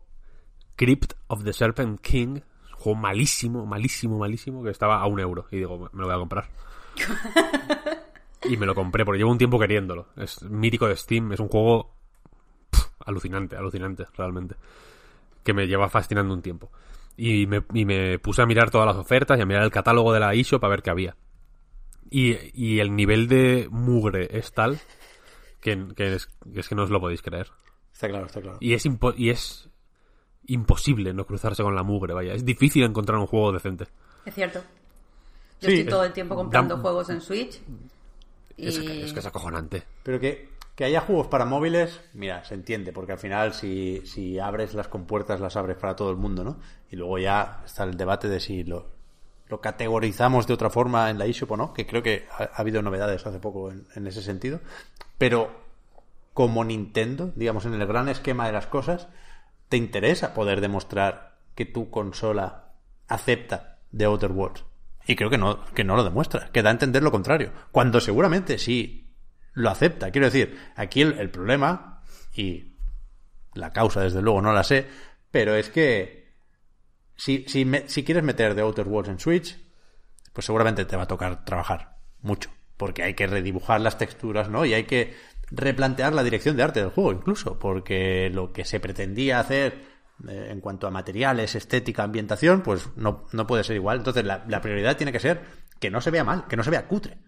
Eh, y, para eso, pues te va a tocar redibujar un montón de texturas. Y hacer que, teniendo menos detalle, por lo menos se vean bien. Pero aquí da la sensación, que es una sensación muy, muy, muy incómoda, es cuando te sientes engañado, de que, y seguramente no es así, ¿eh? y es mucho más complejo y se lo han currado un montón en Virtuos, pero hablo del resultado final y de cómo lo percibe el usuario que se ha gastado aquí un dinero. Es que han cogido una barrita, un slider del Unreal Engine y han hecho... ¿Sabes? La han bajado al mínimo eh, hasta que, hasta que, no sé, les daba de frame rate medio 22. Y han dicho, vale, pues hasta aquí. ¿Sabes? Como que se ha automatizado de una forma pues, pues bastante nefasta el proceso de, de redibujado y de compresión de las texturas. Que hay, hay un trabajo que había que hacerlo a mano y no se ha hecho a mano. Esa es la impresión que da, ¿eh? Insisto, viendo el vídeo de Digital Foundry y aquí estoy sacando yo muchas más conclusiones de las debidas. Pero es que vaya, es que, es que ni os acerquéis al juego, a eso voy. Ni os Hay casos de juegos. El Witcher 3, tío, yo qué sé. El Witcher 3 es un juego masivo también, ¿eh? Muy tocho. Y, y el trabajo de miniaturización, de nuevo, vaya, es visible. Quiero decir que, se- que, es imposible ver la versión de Switch y decir, Buah, es igual que el de Play 4. No, no es igual de ninguna forma. Y por eso funciona, quiero decir, porque no es igual de ninguna manera. Es. Está adaptado a- a, a una consola muy inferior técnicamente. Si, si la adaptación es, eh, pues de cierta manera, tampoco quiero dar juicios de valor aquí, eh, se considerará un port milagroso, como es el caso de Witcher, del Doom, del, del Divinity, etcétera, ¿no? Que son juegos masivos, relativamente exigentes, que pues que se han metido en Switch de, pues, de formas óptimas, o sea, y no son la mejor versión. Nadie te puede decir que es la, mejor versión a nivel visual, pero a mí me da una sensación de que hay más mimo, simplemente a la hora de convertir esos assets mm, con tanto arte y con tanto oficio y trabajo y cariño y, y- y horas mm, puras de, de, de, de- de puto maya, vaya, o sea, que se han hecho en, en algo digno, ¿sabes? Y aquí no me da esa sensación, es que de verdad que hay algunas texturas que, que, que es lo que dices, que da la sensación de que se han bajado para abajo automáticamente a saco.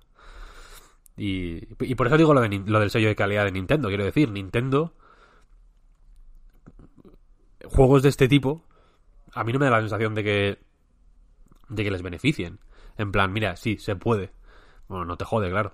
Eh, Claro que se, claro. Eh, Mal, claro que se puede. Lo, lo- lo ideal es que se pueda bien. ¿No? O sea, a mí Doom sí me parece que es. O Wolfenstein o este tipo de ports sí que me parecen motivos de orgullo, ¿eh? O sea, me parecen como cosas de, de vale, mm, que se ría quien quiera, pero esto es una puta virguería. Mm. Y es la hostia. Y, y, y puede no estar a la altura y, y, y alguien te puede decir que eres gilipollas por, por jugar a eso, pero tú sabes que tienes la razón. ¿Sabes? Como esto es una puta pasada, esto es una, esto es una locura, está bien hecho. Y, y, y, y se nota un, el, un arte especial en hacer ese port, que aquí no se nota. Sí, sí. Es así. Pues, a ver, yo sin haber visto el, el vídeo de Digital Foundry, sí que quiero decir que, como persona que, ha- que ha jugado de Outer Worlds y tal, el juego eh, necesita eh, los fondos, eh, es algo importante. Tener en cuenta que en realidad, aunque está ambientado en el espacio, es un western y muchas western y eh, muchas veces hay escenas donde eh, el paisaje sirve de contextualización, donde hay eh, pues es- está plantada la cámara cuando se queda automáticamente para que veamos un- una cierta escena, a lo mejor a cielo abierto, o para que veamos el horizonte de cierta manera y recordarnos precisamente la forma en la que se ruedan los westerns. No hay nubes. Y si no se ve en- bien. En la versión de Switch tampoco. Pues eso, o sea, mm, más allá de que a mí no me suele importar muchas veces este juego se ve peor, este juego se ve mejor, eh, sin- ciñéndonos a la parte así más tecnológica. Pero en el caso es que en este juego es muy importante eh, la ambientación para, para proporcionarte el tono que tiene que darte la historia. Porque, a ver, eh, yo también quiero, por ejemplo, que se vea bien The Witcher si voy a jugar The Witcher. Pero por lo que tengo entendido, a The Witcher no he jugado, no es tan importante eh, que se vea bien el paisaje. O sea, no hay una forma de rodar fantasía que se haya intentado copiar en The Witcher. Pero aquí sí se ha intentado. Entonces, eh, creo que la parte del oeste del juego va a perder muchísimo si no se ve bien. Y, y ahí, ahí ya te digo, hay movimientos de cámara especialmente puestos para que se vea, por ejemplo, un horizonte con montaña y nubes. Para, imi- para imitarte ciertas películas. Claro, claro, por eso decía lo de las nubes, ¿eh? que no, que no me parece una chorrada. De hecho, están especialmente curradas las nubes de, de Outer Worlds. Volumétricas y demás. Pues me parece feo, feo, feo, feo, ¿eh? Mm. Qué mal. Vas Sí. a perder feeling jugando. Problema, problema que iba a hacer la aclaración que no, eh, en este caso no es tanto para, digamos, no dar pie a polémicas como para convertir en meme esta aclaración, ¿eh? que, que es que es, es- bastante gustoso, es bastante comentable lo del tema de las third parties y Switch, ¿no? Y estos por milagrosos y el pasar lista, hostia, Electronic Arts, ¿por qué no, no apoya más a Switch? ¿Por qué no tenemos un Monster Hunter World si no sé quién dijo que podían hacer ellos el port? Eh, pero que, que, por supuesto, esto se enmarca dentro de una situación que es que no hay Switch en las tiendas porque está agotada porque no para de venderse, ¿no? y, evidentemente no se vende por The Outer Worlds, se vende por el Animal Crossing. Cero problemas tiene la Switch, pero este juego no debería haber salido. ¿A qué hemos jugado estos días? Poca cosa, ¿no? Bueno, a ver, poca cosa. En el caso de Víctor, una cosa, pero gorda, pero has, has estado ocupado. Mira que, que lo tienes que haber pasado mal, Víctor, porque lo que te gusta a ti picotear, por muy grande que sea Sí. un juego, ¿no? Y por muy eh, importante que sea llegar al embargo, tú siempre picoteas. Tú, tú una Game Boy Micro, justamente, la tienes siempre a mano. O sea, ha sido motivo de, fu- de fuerza mayor, vaya. Hemos estado con la beta de la nueva Night. Lo voy a decir ya en medio de la- del podcast. Siempre. Estamos ya, estamos ya a punto de salir. Y. Y de picoteo poco, la verdad. He picoteado Nuclear Throne. Que es un juego al que juego cuando tengo mucho estrés. Claro. Me vuelvo loco con ese juego. Me da una paz mental acojonante. Eh, y he estado picoteando el Kirby, el Kirby de la Game Boy. Ve. Lo ma- es lo único que. Es lo único que he jugado aparte del Last of Us, así que no. No tengo mucho que comentar, lamentablemente. ¿Y tú, Marta? Me decías que novedades tampoco, ¿no? Alguna cosa No. pendiente por ahí. Yo novedades nada, porque he estado, o sea, no me quería meter a, a jugar a algo así nuevo y tal cuando pues tenía que, que sacar el reportaje que hemos preparado esta semana en. Night. Eh, y eso, eso tiene un tiempo y tal. Bueno, pues has estado jugando también a cosas de Eco Games. Pero para, Yo estuve jugando para al mi desgracia, para mi desgracia. Perversiones. Sección perversiones. Y o sea, mm, estuviste, probaste todos los juegos. Yo no llegué a probar todos los juegos. Todos Ahí no. eso lo confieso. Todos no, todos no. Pero sí estuve jugando algunos. Eh, recomiendo, por cierto, en anightgames.com que busquéis el reportaje. Se llama Deporte de Riesgo. eh, con la gente de Hyperhype. Marta se ha dejado el lomo escribiéndolo. Es fantástico. Os lo recomiendo. Pero esta perversión enlaza con la perversión original, de Original Perversion.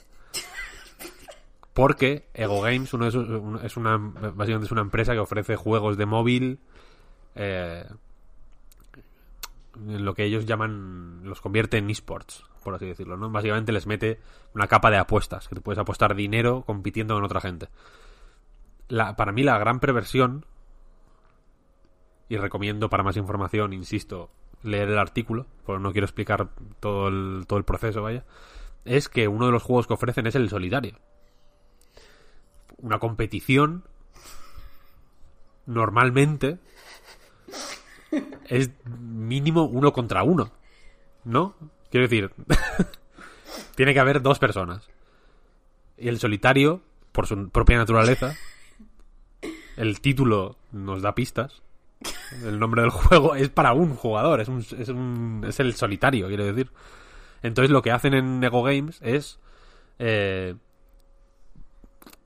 añadir puntuaciones a, a todas las acciones que puedes hacer en el solitario, ¿no? Eh, meter, en bajar cartas del mazo a los a cada una de las de los de las columnas por así decirlo en meter eh, cartas no me acuerdo cómo se llaman en, en- en colocar cartas en- por orden vaya en, la- en las en las cuatro en, de- en los cuatro palos ahí te van dando puntos. Ti, ti, ti, ti, ti, por cada cosa y hay un límite de tiempo.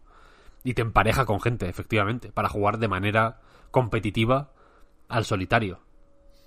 Holy shit. En qué en qué momento y aquí lanzo rompo una lanza a favor del solitario ¿En qué momento van a dejar de pervertir el solitario? Ya está. Mira coged que- otro que- puto, coged otro puto juego. El solitario.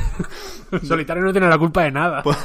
Podría uno pensar que estaba a salvo, ¿eh? el solitario, porque mira que hay- que echarle ganas para darle la vuelta, para pervertir el solitario al fin y al cabo. Pero le han metido multijugador y, y mi- micropagos o pases de temporada. Pase de temporada, apuestas, multijugador. Que no, que no estés a salvo en el solitario es, es grave, muy, muy grave. Es lo más claro. de 2020 que, que me puedo imaginar. El solitario es un sitio que debería ser el equivalente a ir al baño a llorar cuando estás muy agobiado, ¿no? De trabajo. Como me cago en Dios, no llego, no llego. Un solitario te despeja la cabeza. Es un juego que... En un libro que vamos a publicar, de hecho se habla de esto. Que es, que es una máquina, es una trampa perfecta para mm, aumentar la productividad. Tú crees que estás jugando, pero lo que estás haciendo es coger fuerzas para trabajar más fuerte. Eh, y en ese sentido tiene que ser un sitio seguro. Insisto, el equivalente a llorar en el baño. Y, y es loco, es loco. Lo han convertido en, en, en una locura. Hay un... eh, Nacho Lacheras, que es un tío, un tío que trabaja en Supercell, ¿Mm? eh, me comentaba el otro día en Twitter que su padre juega diariamente al solitario de Windows 10. Y como me lo dijo en plan, oye, tal, que mucha perversión, pero mi padre juega todos los días. Eh, y le pregunté si, si pagaba. ¿A qué modo, no? ¿A qué- a qué- a qué- Hay varios modos, recordemos también. Sí, hay muchos modos de juego, es la hostia, es, es fenomenal. Y, y como que sigue los torneos y todo, ¿eh? Quiero decir, que es un pro del solitario. Eh, pero aparte, le pregunté si pagaba, porque es que si no pagas, está plagado de anuncios, es una cosa muy loca, ¿eh? Y me respondió, y atención aquí, que no pagaba. Porque los anuncios le relajaban. Bien. En una, en una, en un giro loco, el solitario, que es una forma de relajarte para seguir trabajando más fuerte, incluye dentro anuncios que te relajan para jugar más fuerte al solitario. Bien. Bien. Lo, lo veo, ¿eh? No, no- no estoy bromeando, lo veo. Pues, Vaya yo no lo veo, yo no lo veo porque lo- los juegos que suelen tener anuncios, no sé el solitario en concreto, este en concreto, pero los juegos que tienen tener, que te- o sea, que suelen tener anuncios, especialmente los juegos que son para relajarte, te meten los anuncios con un volumen exagerado y con un, no sé, con, con unos de estos llamativos, unos, unos efectos de sonido muy estridentes para que te desrelajes. Por ejemplo, mi juego de relajarme es un juego de móvil que se llama I Love Who, Whoe, o como se diga, que es de ordenar eh, cuadraditos de colores eh, siguiendo pues eh, rangos. O sea, tienes que ir, por ejemplo, de amarillo a morado y tienes que poner todos los cuadraditos de color en orden. Es una chorrada como un coco, pero a mí me relaja muchísimo. Y entre, entre partida y partida te van a poner un anuncio. Entonces estás jugando y está la musiquita del juego. Tin, tin, tin, tin, tin, así como muy relajada. Y de repente empieza. tin, tin, tin, tin, tin, tin, y es porque empieza un anuncio, tío. Y, y me, o sea, me gustaría jugarlo para dormir. Y no puedo por los anuncios. Y lo peor es que no hay alternativa para pagar y que no me salgan anuncios. Eso es lo peor. Ojalá pudiera comprar el juego y no tener que comerme los anuncios. Ya. El solitario te da, te da esa opción, claro. ¿Lo ves? Pues es que entonces no es tan perversión. O sea, si tú, si a ti los anuncios te relajan, bien. Yo he y si jugado, los ¿eh? anuncios están puestos, mejor. Y si después te da la oportunidad de pagar y quitarte los anuncios, no temporalmente, sino forever, entonces eso ya es cero perverso. Yo he seguido jugando al solitario, debo reconocerlo, con anuncios. Porque quería comprobar si me relajaban a mí también. Pero es que, son anunci- pero es que a mí los anuncios en general me, me, enfurecen. En la tele también y todo, ¿eh? Pero, pero estos anuncios en concreto son de muy baja calidad. Cuanto más gratis es la cosa, peor, eh, más eh, bajos son los estándares de esa publicidad, ¿no? Y aquí son lo que dices tú, Marta, son anuncios hiper estridentes, súper locos de juegos, suelen ser de, de- en mi caso al menos, vaya, de, no sé si eso lo, si eso cambia en función de, de, de- saber qué. Son de juegos muy malos, mm, de cosas horribles, o sea, no, me, me, me enfado, es como no, no puede ser. Este no es, no es el mundo que por el que yo luché en la Segunda Guerra Mundial. O sea, yo veo los juegos que anuncian y me parece que son juegos de mentira. O Son sea, falsos, rollo, sí, sí, sí, sí. eh, o sea, es que no puede ser un juego tan mal hecho. O sea, pero juegos como se está quemando el bebé en la, en la cunita, ¿qué, ha- qué haces? Y tienes que seleccionar el de este para quitar el fuego. Dale, o sea, el, el extintor. Con el extintor dale a la cunita para que no se te queme el bebé. Y a la cama, hace la cama, no sé qué. Y al final del anuncio llega un maromo. Eh, a la casa. Y es como, ¿pero qué, pero qué mierda es esta? O sea, es como, no mates al bebé mientras estás sola, es rarísimo, tío. No quiero jugar a esas cosas. Esos, esos anuncios se generan algorítmicamente. Sí. El Lega Alexander hace poco hizo un hilo de Twitter recopilando anuncios que veía de ese tipo. Y, y hay algunos loquísimos, porque, porque tienen, digamos, las mismas piezas. O, o- o hay una serie de de piezas que se van recolocando en función, digo yo, no sé, de, tus búsquedas de, de Google o, no lo sé, no lo sé. O de, como de, de la mierda que te espían, no lo sé. De lo que Putin decide en ese momento. Y son, y son eso, son a veces la misma escena, digamos, eh, pero rediseñada para ser cosas diferentes. Y normalmente sí que hay, eh, pues eso, como relaciones románticas de por medio. Pero, eh, yo qué sé, la, la escena de la cuna que tú has dicho, reconfigurada, se puede convertir en una cárcel. Hay, una, hay un tipo de anuncios de estos que la protagonista está vestida como de presidiaria y estás en la cárcel, en realidad. Y- pero, pero digamos que la escena que... Yo, yo imagino que te refieres a como una vista así desde arriba, ¿no? Como isométrica un poco. ¿Sí? Claro, pues la ventana que aparece al lado de la cunita, eh, pues no hay cunita, sino que hay como un camastro y la ventana en la misma posición exactamente. ¿eh? Todo, todo- digamos, cada elemento en el mismo lado. En vez de ser una ventana, mm, típica ventana así con cuatro mm, cristales, es, son unas rejas. Y la señora, que es la misma, pero está vestida de presidiaria. Igual porque ha quemado a su hijo, quiero decir. Aquí hay una narrativa súper coherente, ¿sabes? Pero en Sí, serio, sí. esos juegos no pueden existir. Es que no, no, no pueden Yo no sé, existir, es un mundo muy loco, es un mundo muy loco. Internet es que ya no pertenece a la humanidad, No, solo no, pertenece no. a los bots. Esto es así, esto es así. Esto es así. La, la única gente que que interactúa de verdad en Internet son los bots de Google, ¿no? Que miran a ver de qué se hablan aquí y allá. Son los únicos que leen las webs, para empezar. El bot de Google, para indexarlo. Internet es Nier Automata. Sí, sí, total, total. O sea, el, el mundo actual lo han descrito Hideo Kojima y Yoko Taro. sí, sí, sí, tal cual, tal Pero, cual. ta- pero 100%, ¿eh? Nadie lee Internet ya. Muy loco, muy loco. Solo, lo- solo eso. Y, y las. Y, y los, y todas estas interacciones algorítmicas son los dueños de Internet. Los bots. Sí, sí. Es acojonante. Yo no quiero meterme ahí porque me, me, me lío también con, ya lo hemos comentado alguna vez, ¿eh? con los canales infantiles en YouTube, que eso es Hostia, otro la, mundo, ¿eh? la- la tercera guerra mundial, sin que, sin que le estemos prestando atención, está sucediendo ahí. Pero hay una cosa en todo esto de Eco Games, me hice gracia a mí mismo, porque, claro, estoy muy in- insensibilizado ya con todo esto de las apuestas y, hostia, que, que me parece criminal, ¿eh? Pero, pero estoy insensibilizado, ¿qué quieres que te diga?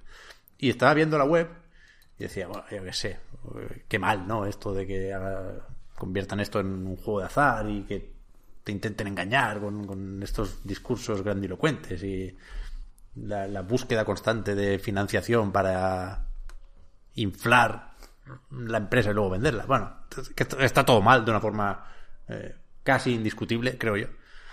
Pero lo que, lo que me hizo saltar, el resorte me saltó cuando vi que tenían entre sus juegos un clon del Threes.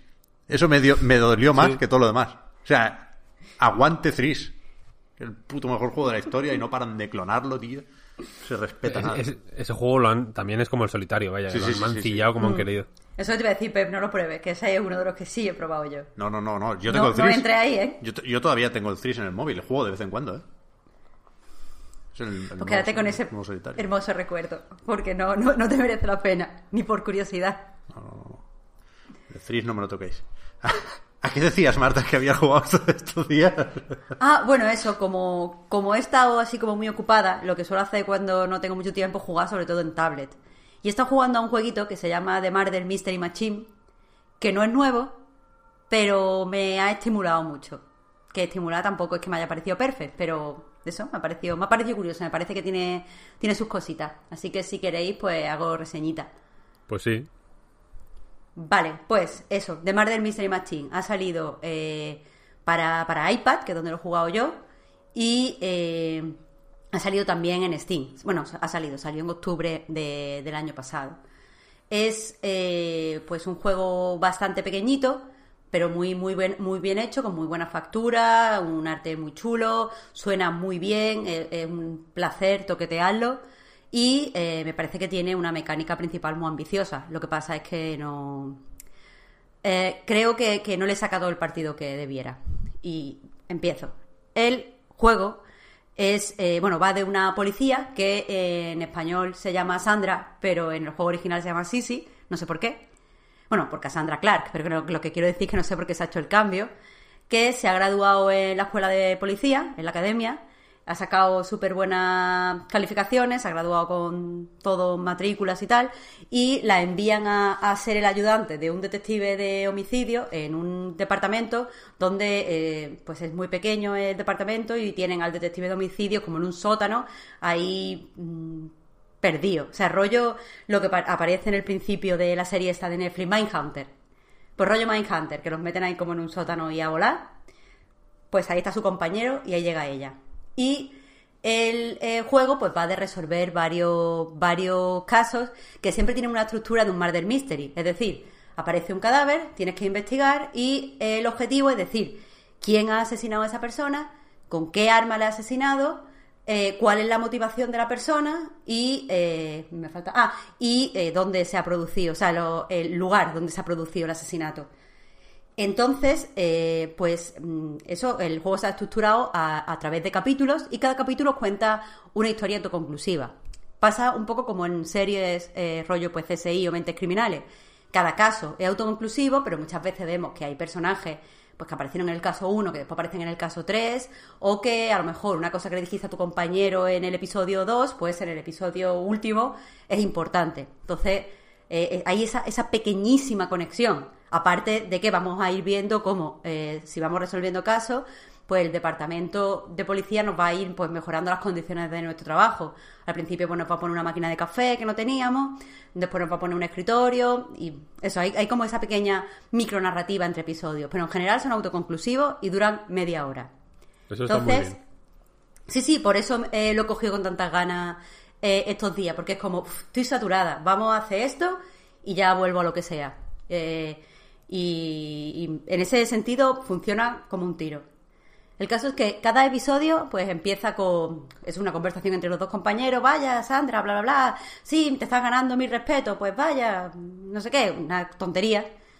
Eh, y pues eso, la, protagonista va a la Martyr Mystery Machine, que es un ordenador, que es como se llama el ordenador que tienen allí, donde eh, pues se, le, se les adjudica un caso. Cada caso se puede resolver a partir de, de cinco escenas, eh, que, bueno, yo las llamo escenas, en realidad, a, a través de, de, recorrer cinco escenarios. Cada, escena, cada escenario es un, pues un pequeño, ¿cómo se llama esto? Lo del Capitán Toad. Diorama. Un diorama. Un diorama, eso. Cada una de las escenas, pues nos lleva a un diorama donde normalmente hay uno o dos personajes que podemos interrogar y eh, pues es un espacio muy reducido que tenemos que, explorar. Los dioramas son preciosos. Y, y, sé específicamente que a Víctor le gustaría mucho porque tiene muchísimos detallitos. En el caso de los dioramas no podemos interaccionar con todos los detallitos en nuestro en nuestro eh, pues sótano. Sí que podemos interaccionar con todo y está muy guay. En los dioramas no, pero está muy guay ir girando los dioramas, está muy guay hacer zoom y ver los detallitos o alejarte un montón y ver cómo, yo que sé, cómo funciona eso en conjunto. A mí personalmente eso me ha gustado mucho.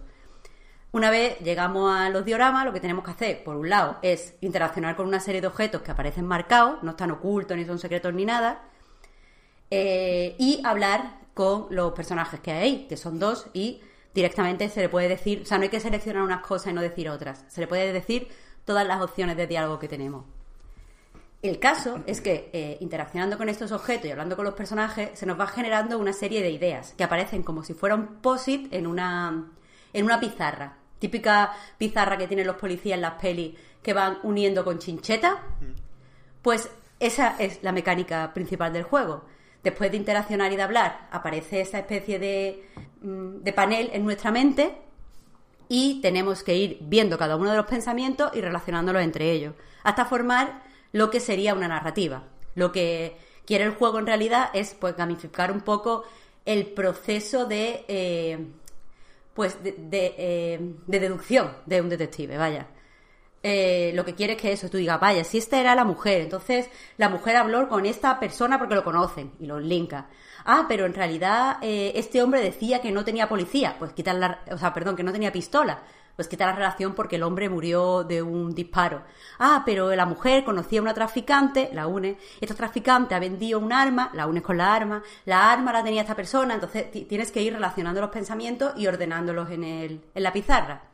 Una vez eh, has hecho esto, aparecen nuevos diálogos con, con los personajes de la escena que te dan nuevas ideas que hay que volver a relacionar y al final de cada escena tenemos que hacer unas acusaciones. Entonces, de todo lo que hemos aprendido, tenemos que decir, por ejemplo, quién es el culpable pues más probable o cuál es el arma del crimen más probable y esa información que hayamos reconectado la mantenemos de cara a, continuar el caso. Eh, no podemos, eso sí, no podemos continuar haciéndolo mal. Quiero decir, si decimos que el arma es un cuchillo y es incorrecto, el juego no nos deja avanzar, nos dice, inténtalo otra vez. Lo que pasa es que nos da menos calificación.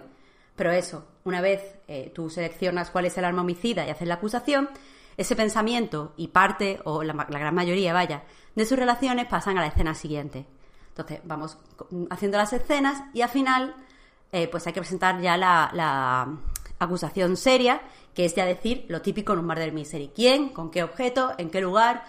Eh, ¿Y por qué? la mecánica esa de deducción, en mi opinión, funciona muy bien. Eh, en inglés. En castellano no funciona tan bien porque hay una especie de localización creativa, o es que no sé cómo expresarlo. O sea, veo que han puesto mucho esfuerzo en eh, traducir el juego, pero muchas veces han usado sinónimos que no son los que se utilizan en la conversación y que tienen matices diferentes, entonces tú no sabes si unirlos, porque el juego no es eh, no está tirado. O sea, no, no, es que sea difícil, pero no es facilísimo, no es Mm, pues no sé, eh, no es Fanny Wright, por ella lo más evidente. Entonces, muchas veces te ponen una palabra que a lo mejor tiene otro matiz y tú no sabes si unirla, o por la forma en la que han, puesto cierta frase te parecía que era sospechoso y en realidad no lo era. Entonces, en, castellano es un poco menos, o sea, se luce menos. Pero en inglés la, la mecánica esta pues funciona muy bien y es muy, a mí personalmente más, más me ha resultado satisfactoria. Me ha recordado, de hecho, un poco a escribir un artículo en la que tú tienes que ir creando, pues de este tema voy a pasar a este tema y este tema pues lo puedo hablar aquí y en el siguiente párrafo hablo de esto y no sé, a mí, a mí eso me relaja. Eh, pero el problema que le veo al juego es que pese a que todo, todo, todo, todo está muy, muy, muy, muy bien, en serio, o sea, el sonido eh, es increíble, o sea, para, en mi iPad, para girar el, diorama, tenemos que eh, pues pulsar con el dedo y arrastrar. O sea, como hacer el, gesto con el dedo de girar. Pero está muy guay porque suena el tic, tic, tic, tic, tic, como si fuera el de este de girar de una caja fuerte. Y a mí ese sonido me, daba como mucho gustito. Y cuando hacemos buenas conexiones hay como una especie de o sea, cuando hacemos buenas conexiones y se liberan nuevas, nuevas, nuevos diálogos con los testigos, te da como una especie de feedback sonoro muy, muy, muy, muy sutil. De hecho, yo no me di cuenta hasta casi finalizar el segundo episodio. Pero, pero que a partir de entonces te da como mucho, mucha alegría hacer esa conexión. O sea, es como una muy buena recompensa cuando la descubres. Entonces, eh, eso, desde el punto. O sea, el juego es mucho más bonito jugándolo que en las imágenes promocionales está mucho más chulo, eh, está, o sea, mucho más cuidado y hay más detalle en el juego en sí que en el tráiler. Lo que pasa es que todos estos esfuerzos se quedan en nada si las historias en realidad no son interesantes. Porque, a ver, es un murder mystery. Yo no estaba esperando que todo fuera la polla o que eh, hubiera personajes súper complejos. Yo entiendo que tiene que haber estereotipos, que tiene que haber cosas muy simplificadas. O sea, el crimen no tiene matices. Matas al tío porque quiere su herencia matas a el político porque te llevas mal. Yo, o sea, no estaba esperando nada más. Pero sí ingenio, porque los Murder Mystery, por muy simples que sean, tienen que ser ingeniosos para que, para que te sorprendan. Y el problema es que todos los episodios son cero ingeniosos. Cero ingeniosos, no hay una sola buena idea. Y de hecho, los dos primeros son absolutamente random. Y, y no me gusta. O sea, Murder Mystery, es que no, quiero decir ninguno porque no sé qué conocimiento tiene la gente y no quiero spoilear, pero vaya que eso, que normalmente son, son como un cluedo. Eh, hay han asesinado a alguien en un sitio, todo el mundo parece sospechoso, todo el mundo tiene un motivo, todo el mundo podría haberlo hecho y tenemos que ir eh, cercando el, el de este de la culpabilidad. Asesinato en el Orient Express. Claro, asesinato en el Orient Express que hace, o sea, coge eh, lo que todos esperábamos de un Murder Mystery, le da la vuelta y por eso es, ingenioso. Mm. Pero es que aquí hay cero ingenio, aquí hay cero ingenio. Y, lo y, veo que lo intentan eh, al final de- del capítulo 1, después de ponerte como unas motivaciones clarísimas, después de señalarte a dos culpables, de repente hay un giro y es como, ah, pues, pues no funciona. No estoy implicada en esto que está pasando. Y la verdad, a mí, hace, a mí eso hace que se me caiga el juego, porque soy muy fan de los Murder Mystery, me, me gusta ver con, con qué ingenios se, se resuelven, incluso los más tontos. A mí normalmente me, me convencen, pero aquí no. Y me da pena, porque, porque está, está bien hecho el juego. O sea, yo veo que hay cariño, hay trabajo, hay dinero. O sea, me, me da la sensación el juego de dinero. Y, y no sé, no, no creo que hubiera costado nada mm, haberle prestado un extra de, atención a las historias. Que no, ya te digo, no, no estoy buscando que sean la polla, no estoy buscando que sean, por ejemplo, eso, Asesinato de Orient Express o Diez Negritos o alguno de los clásicos, eh, El Misterio del Cuarto Amarillo, cosas así. Pero con que, pero que hubieran simplemente funcionado. O sea, no me parece que sea la hostia eh, el de Ryan Johnson, puñales por la espalda. Pero entre el humor y que eh, pues tiene al final un guiñ- unos guiñitos, pues te parece simpático. Yo solo buscaba simpatía y no hay y me da, me da pena. Yo no vi la peli esa, la tengo, tengo muchas ganas de verla. Jo, está más bien, Víctor, ¿eh? Hace, hace bien ese, ese tipo de... Bueno, la peli, la primera peli de él no es un murder mystery, pero bueno, también es Bueno, como de género, sí. Hmm. Que es como... mm, Brick, para quien no la conozca, es como una peli de Bogart de los 50, ¿no? De, así como de detectives. Un típico... Típica peli rollo de novela de Chandler, pero ambientada en un instituto. Y a mí me encantó esa peli. Me parece, sin ser tampoco una cosa que te vuelves loco, eh, me parece que tiene eso, como un ingenio que y un sentido del humor no entendido como eh, gracia, ¿no? Como hacer chistes, sino una forma de de, de jugar. De, de jugar, sí, sí, sí, lo- la veo, le veo muy juguetón al tío, que le gusta jugar. Y a, a mí eso me, me parece interesante precisamente en este tipo de lo decías en el análisis y me pareció muy muy acertado. Que la- los los murder mysteries o los whodunits que me gusta mucho esa esa palabra porque es literalmente el resumen del género, ¿no? ¿Quién lo hizo? Es el cluedo, literalmente. Sí. Eh, me parece que son mejores cuanto más se nota que la persona que los escribe o que los o que los mm, dirige o como quieras decirlo vaya se está divirtiendo porque porque tiene que ser mm, me gusta que sean por eh, jodidas que sean las historias o por duros que sean los crímenes, tienen que ser divertidos de desentrañar, ¿no? Si no, no... Y, tienes que implicarte en, en la diversión, por lo menos. Claro, es que es un poco, para mí, los Murder Mystery, que ya digo, soy hiperfan, son un poco como un truco de magia o como un chiste. Quiero decir, hay Total, una situación total. y te tienen que distraer con otras cosas y tal para que no te des cuenta lo que está pasando y al final, pues darte como el, el golpe. No tiene que ser un giro. De hecho, no me gusta llamarlo giros porque si. mm, porque los giros tienen, tienen otro de esto narrativo, que, que, o sea, una construcción narrativa que en mi opinión no se ajusta a lo que tiene que hacer un Murder Mystery. Pero sí tiene que, tiene que distraerte todo el tiempo mientras haciendo el truco, mientras está haciendo el truco. Y al final o te tienes que reír o te tienes que sorprender. Y eso concretamente es lo que no pasa en este juego. Entonces, todo, todo se cae. Sí, sí. Agatha Christie era muy buena haciéndote el juego, vaya. Sí. O sea, por eso es mítica. Asesinato en el Orient Express, de hecho. Que hay dos... Hay una peli nueva, ¿no? De Kenneth Branagh, creo que es. Sí, pero no la he visto, así que. Está decente, no es, no es particularmente buena, pero. Pero tampoco es particularmente mala, vaya. Sale Johnny Depp haciendo de malo, que es ahora su papel, solo hace de supervillano. Eh, y la- bueno, y el elenco de actores es acojonante, ¿eh? Sale medio Hollywood, es bastante pepino. La peli está potable. Pero el.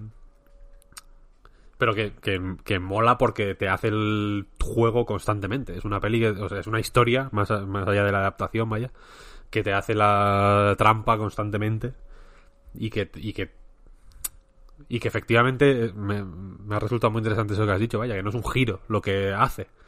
O sea, va- no gira hacia ningún lado, es va hacia adelante todo el rato, en realidad. Lo único que tú no sabías a dónde estaba yendo. Y, y mola, sí. Es una pena. ¿eh? El, el... ¿Qué juego? cómo- eh, ¿The Flower Collectors este? Sí. Que también es un poco Murder Mystery, ¿no? Porque hay un Murder y un Mystery. también falla en eso. Es que es complicado, ¿eh? De hacer este... Me da la sensación de que hace falta... De que tiene que haber un... Suficiente complejidad como para que parezca orgánico todo. Y es muy difícil de, anticipar eso de, programar esa an- anticipación a lo que puede hacer la persona que está jugando. Es complicado. He jugado a varios recientemente. Hay uno en Steam que no sé cómo se llama, que va de interrogatorios. Que intenta un poco eh, simular esta... Es que no me acuerdo cómo se llama el juego, joder, ahora me siento mal. Intentar simular, pues, eh, la... La forma en que se saca en que se extrae información de un interrogatorio para, digamos, eh, poner en orden un caso, ¿no? Por así decirlo. No es estrictamente el murder mystery, pero vaya, eh, que también va de recopilar información y luego, digamos, ordenarla de una manera. eh, pero- es que no lo consigue, no lo consigue. Este, este en concreto tiene como un sistema de hit, por así decirlo, que hace que la peña se ponga más nerviosa en función de si haces unas preguntas u otras. Que, pues en fin, es un, creo que es un recurso comprensible, pero que no me da la sensación de que sea creíble al final. No, no creo que un interrogatorio funcione estrictamente así. Y el The Flower Collectors este, que es un juego ambientado en Barcelona en el, año 77, eh, que es la hostia, la ambientación, la verdad, me parece súper interesante. Eh, también falla en eso, porque tú, eh, el, el juego va de un ex policía que está en silla de ruedas y que está, pues que básicamente se ha convertido en un huraño y que y está en su casa siempre, con la silla de ruedas, no le gusta ver a gente tal, eh, y, y mira, digamos, la plaza en la que vive y, hay, un bar, hay un cabaret, hay un taller mecánico, hay un vagabundo que vive, que duerme en un banco enfrente, hay un, unos niños, hay una iglesia y, un cura que juega con el vagabundo al ajedrez por las mañanas, tal. El, camarero del bar, eh, pues ligotea con una cabaretera, por ejemplo. En fin, hay una serie de escenas cotidianas, ¿no? Y tú vas eh, con la ayuda de una periodista que te bueno, tú presencias un asesinato una noche, ¿no? Hay una noche de lluvia y, escuchas un ruido y sales al balcón y ves a alguien huyendo y una persona muerta en la plaza. Eh, y, y, y esa misma noche conoces a una periodista que llega a tu casa huyendo de... Pues a- al haber oído, oído el disparo, ella iba a encontrarse con la persona que ha muerto, que le quería dar información sobre no sé qué. Y entonces como que hacéis equipo y ella está abajo y tú arriba haciendo fotos y tal, ¿no? Y entonces la- el juego va de eso también, de recopilar información, interrogando eh, de forma indirecta, porque no interrogas tú, sino interroga ella en base a lo que habláis por un walkie-talkie tal y cual. Eh, y luego ponerla en orden para ir, digamos, desenmarañando el caso, ¿no? Y también lo hace mal, también lo hace mal, porque no te da libertad para confundirte, por ejemplo, que a mí me parece una... Me parece tan importante en estos juegos que te puedas confundir como que... ¿Sabes? Como, como que te, como que la solución sea lógica, por así decirlo, ¿no? Como un puzzle de una aventura gráfica. Pero te tienes que poder confundir, si no... Joder. Mm, si no, ¿qué- si no, ¿qué coño es esto, no? Un Claro, si no- Tetris, si que hay unos huecos... Claro, claro, esa es la cosa. En este no te puedes confundir. A, a la hora de recopilar la información, por ejemplo, es- hay, mm, yo qué sé, ¿quién era este hombre? Y tú tienes como una serie de fotos y eh, documentos a veces, que, en fin, una serie de información que has ido recopilando ese día, por así decirlo. Y tienes que ordenarla en un tablero. Y solo puedes poner la solución correcta en cada hueco, ¿no? ¿Qué pasa? Que es tan fácil como ir probando todas. O sea, no tienes ni que pensar. Tú vas esta, esta foto.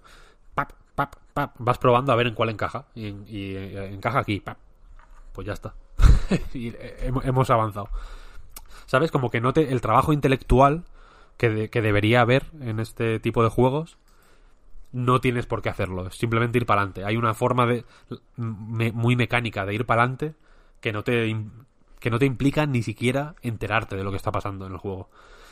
Y eso me parece un, un fallo en este tipo en este tipo de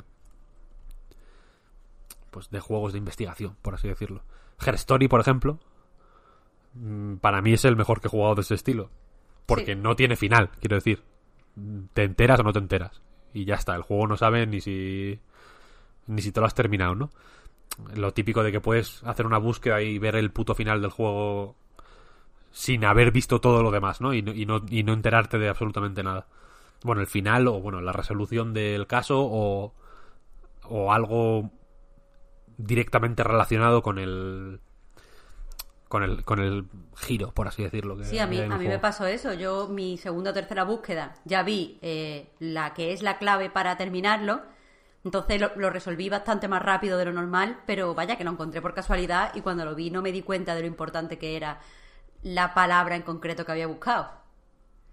Que eso es lo que mola del juego, ¿no? En realidad, Sí, que, sí. que simplemente saber que puede ocurrir eso, a mí me resulta estimulante. Y me parece que le da interés a, a- al juego, ¿no?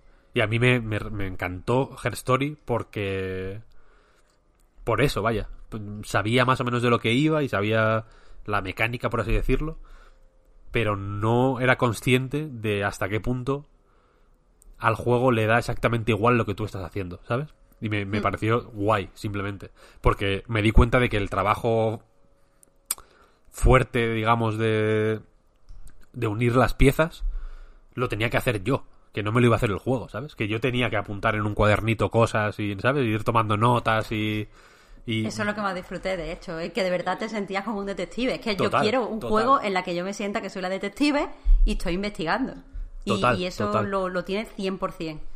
Total, y es, y es muy difícil, hay pocos juegos así. Es- Pero es- no solo eso, es que el hecho de que no solo te dé la información de una forma directa, por ejemplo, con lo que está diciendo el personaje, sino que tengas que fijarte en cosas en el vídeo, o sea, por ejemplo, tomar notas visuales y cosas de esas, quiero decir, es importante lo que se dice y lo que se muestra y eso que todos los planos son muy similares. Mm, sí, O sea, eso lo se entiende mejor cuando lo has jugado. Pero eso me, me pareció ultra ingenioso. Ahí estaba, porque la historia en realidad de Her Story, cuando la entiendes, es un mojón, como un coco. Eh, pero, pero, eh, me pareció ingenioso en que la clave en realidad para entender de verdad, de verdad, todas las pequeñas cosas del juego es visual. Y eso está guay. Mm, Sí, sí. Y la y, y que a mí me vale, quiero decir, yo no necesito que la historia sea eh, mucho mejor, sinceramente. Quiero decir, si la si la o, o creo que el valor de Her Story está más allá de su de, la- de la historia, ¿no? Creo que es un creo que puede ser como el valor de una película montada pues que tenga una narración más o menos o sea, que tenga una historia más o menos sencilla, pero que la que esté narrada, digamos, a través del montaje de una forma súper compleja y súper original y, y, Pulp Fiction. y diverti- como Pulp Fiction, por ejemplo, o como lo que hace David Lynch en Sí. Mulholland Drive, por ejemplo, o, o, o ta- o tantas o tantos directores, vaya, quiero decir. Es un estilo que ahora igual menos, pero en su momento fue muy muy usado, muy mal usado y muy bien usado, vaya, quiero, quiero decir, sí, hubo, de- hubo de todo. Me parece guay, me parece meritorio. O sea, quiero... De hecho, me gustaría que más juegos dijeran, vale, un videojuego es una forma subóptima de contar una historia. Vamos a hacer algo guapo con esta posibil con, con esto. Vamos a intentar transmitir otra cosa que no sea eh, pues, pues una historia estándar, ¿no? Quiero decir, esto que, esto que no, no voy a intentar escribir una novela y que de pronto sea un puto Metroidvania, ¿no? Voy a, voy a hacer un- un- una narración apropiada al videojuego de, de una historia simple, por ejemplo, ¿no? A mí me da la sensación de que muchos juegos quieren ser muy complejos de la, de- a, a nivel de historia en vez de eh, explorar o, meter complejidad a través de, cómo narran esa historia y cómo te involucran en ella y de, qué posibilidades te dan para, para mm, deformarla en caso de que puedas, eh, digamos, ejercer algún tipo de influencia en su desarrollo o, o, o absorberla en caso de que, de que sea algo estático, ¿no? Como en el caso de un asesinato, ¿no? Ahí no eh, lo hizo alguien y ya, no, no puedes elegir tú quién lo hizo, pero eh, enterarte o no, por ejemplo, de, de cosas, vaya, a mí, a mí eso, me- a mí eso me, me sirve como, como punto de partida. Es lo que hace Disco Elysium también. O sea, tú efectivamente. puedes, puedes descubrir quién es el asesino o puedes enterarte de toda la historia de Revanchol y el universo de- en el que se desenvuelve. Y eso, bueno, y aprender del personaje principal. Y por eso en realidad el juego es bueno, no tanto por el asesinato. Sí, sí, total, total. efectivamente. Pues qué interesante, Marta. Disco Elysium, que es lo mejor, Víctor. Es Sí, el juego verdad. recomendado de, de este podcast Reload. Jugar a Disco Elysium. sí, la verdad es que sí. Es el bayoneta de los juegos de rol, Bueno, lo llamo yo. pues Pep, tú sí, tú sí has estado a actualidad. Yo no he estado para muchas deducciones, ¿no? Porque he estado pegando tiros en el, en el Valorant. Que no sé muy bien cómo hablar sobre él, porque creo que es aburrido hablar de Valorant. Lo siento, creo que es así. En parte porque no voy a colocarme, no, no, no podría aunque quisiera, en el nivel de la discusión donde pueden suceder cosas interesantes relacionadas con el diseño del juego, ¿no? Que es pues seguramente lo que se está comentando por grupos de WhatsApp de equipos de eSports, ¿no? No, puedo, entrar ahí. En lo muy, muy, muy concreto del uso de cada habilidad o la dispersión de cada ráfaga. Eh, y creo que lo interesante sucede fuera del juego. O sea, está pues en eso, en el eSports, en el fenómeno, en el Twitch, en lo primero que hace Riot fuera de el universo de Runeterra y del LoL. Pero hablar del juego, juego, es bastante aburrido. Porque es que es el counter más el Overwatch. Lo dijimos el primer día, sigue siendo tan cierto como entonces. Y, ju- y jugando hay poco más que eso. O sea, al nivel de que yo os cuente qué es Valorant, no hay más. No hay más. Es el counter, básicamente el counter, con cosas accesorias del Overwatch. Entonces me voy a, me voy a perder por ahí diciendo que creo que las habilidades que, que- que son muy decentes en cuanto a su diseño y tiene cosas bien planteadas a la hora de pues comprar y recargar esas habilidades, pero creo que son un, un rodeo que ha dado el juego para vender skins, es decir, parte de en el counter están vendiendo cuchillos y no les va mal. Nosotros también vamos a vender cuchillos, faltaría más. Pero a ver cómo lo hacemos para además vender skins, que es lo que nos ha ido bien en el LOL. Con lo cual, la forma de vender skins es tener personajes y la forma de meter esos personajes, que son héroes o como quieras llamarlo, aquí creo que son agentes, igual. No lo sé, pero es convertir esto en un hero shooter y, eso lleva al final de todo de- de- del esquema las habilidades, ¿no? Por eso digo que creo que es aburrido hablar del juego, pero no es aburrido jugarlo. O sea, es que jugar al counter no puede ser aburrido. Y creo que hay...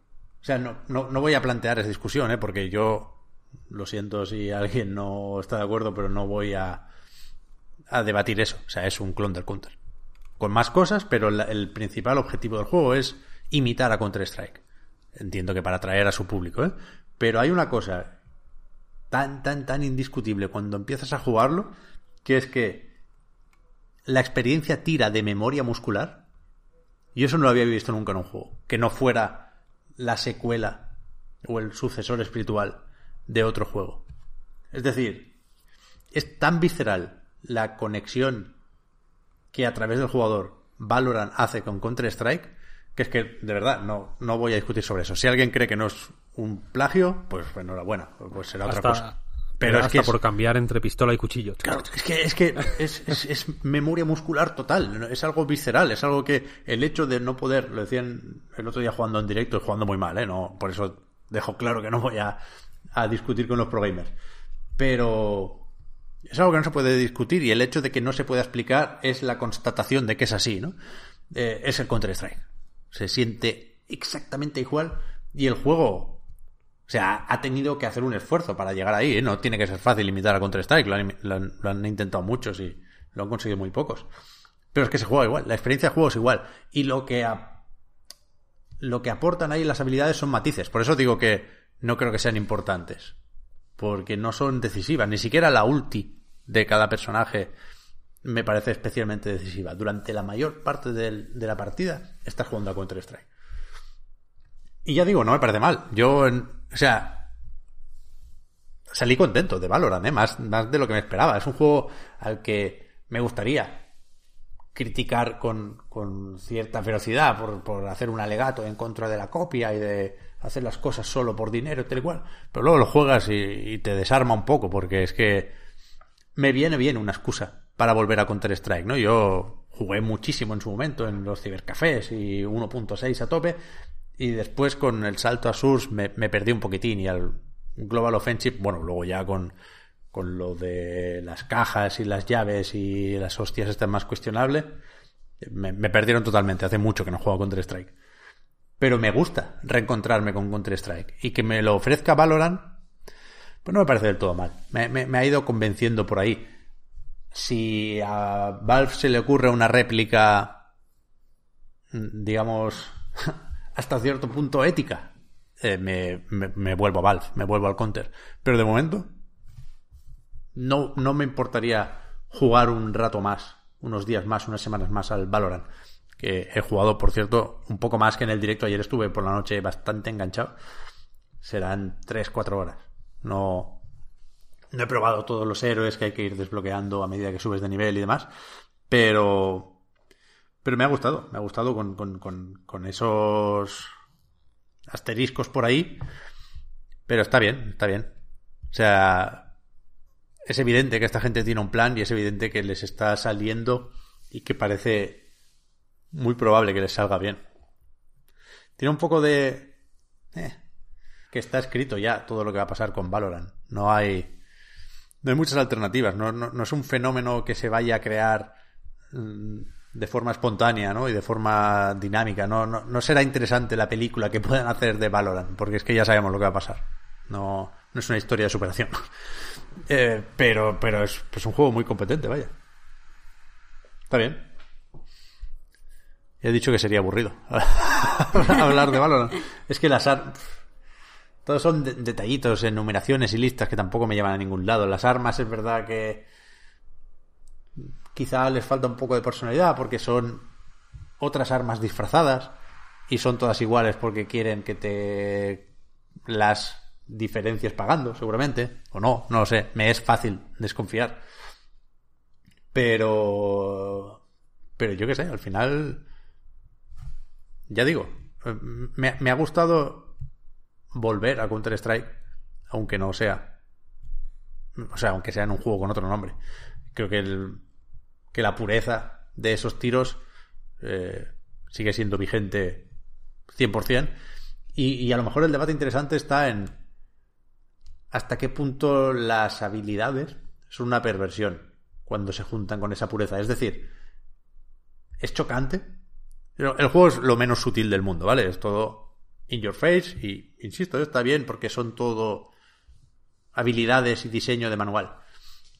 Pero, hostia, es una perversión que te puedas curar o que te puedan curar, que haya una healer, en definitiva, en Counter-Strike. Yo soy más por el sí. Yo estoy más por el sí porque lo aleja del duelo y de la habilidad pura, que es donde creo que está la gracia. Hombre, yo tendría que jugar al Valorant, que no lo he hecho. Pero... No sé, no sé. Yo estoy, me, me decanto un poco más por tu lado, sinceramente. O sea, el counter es muy puro. Mm. Y no sé hasta qué punto esto no, no, no ensucia el tipo de... Yo, yo- de yo es que de momento Counter, creo que sí, porque de momento creo que los personajes son muy blandos. O sea, creo que Overwatch hace las cosas a otro nivel en, en lo que se refiere a ser hero shooter, ¿no? Los, los- los heroes son mucho más importantes en Overwatch que aquí. Yo creo que la, la- la- el reparto de pesos eh, está muy decantado hacia el counter, ¿no? Y a partir de ahí mm, es más difícil justificar otras cosas. Te van Pero- a insultar mucho por decir que es el counter. Es que, pero es que me da igual, Víctor. O sea, estoy tan. Es como. Los que dicen que no es una copia del counter me parecen. Y aquí estoy de buen rollo máximo, que insisto, me lo pasé muy bien jugando ayer. Me parece como discutir con terraplanistas. Es decir, vale, pues. Pues, vas a decir que no y no me, vas a, no me vas a bajar del burro. Porque es que yo sé, me sale de dentro el saber que es el counter. O sea, no, no había. Nunca había estado tan seguro de algo en videojuegos. ¿Sabes? Es que lo es, es que lo es. Y no pasa nada. O sea, lo mejor que puedo decir a día de hoy de Valorant es que no pasa nada por ser el counter. Creo que Valve no ha hecho bien algunas cosas de Counter-Strike desde el punto de vista de, mantener su legado y mantener la calidad del Counter, que sigue siendo el juego más jugado de Steam. ¿eh? Esto es como lo de la Switch, pero en bestia. O sea, ha hecho cosas que a mí me parecen cuestionables, pero que desde luego les ha funcionado al mil por cien. O sea, Valorant llega, y seguramente no es casualidad tampoco, cuando Counter-Strike está en su mejor momento. Cuando un juego de hace no sé cuántos años sigue siendo uno, uno de los referentes del eSport. O sea, Valorant ya. existe por eso. Sin duda, sin duda. Pero. Pero es que fíjate, esto es grave, ¿eh? Y aquí me reconcilio con mis amigos de Riot y del LOL. Ahora, hoy que es 5 de junio ya, ¿no? Me apetece más jugar a Valorant que al Counter. O sea, es muy fácil que el Counter me traiga de vuelta con cuatro cambios, ¿eh? Pero ahora mismo, y, no hablo única y exclusivamente de FOMO, jugaría antes al Valorant que al Counter-Strike Global Offensive. Porque está bien, porque está es un poco más fresco. Es, es un helado del mismo sabor, pero con un con un punto de algo, con un crocante, con algo que. con un poco de petacetas de repente, hostia. Sí. Mira, lanzo el tema. Otro tema voy a lanzar. Todos estos temas que estoy lanzando podéis eh, dejar vuestras opiniones en los comentarios de YouTube. Eh, mi, mi, esto, es, esto es algo que, que mucha gente nos ha comentado eh, a lo largo del tiempo. De hecho, creo que el, el último podcast alguien lo comenta precisamente. No sé a raíz de qué, pero alguien nos lo comenta.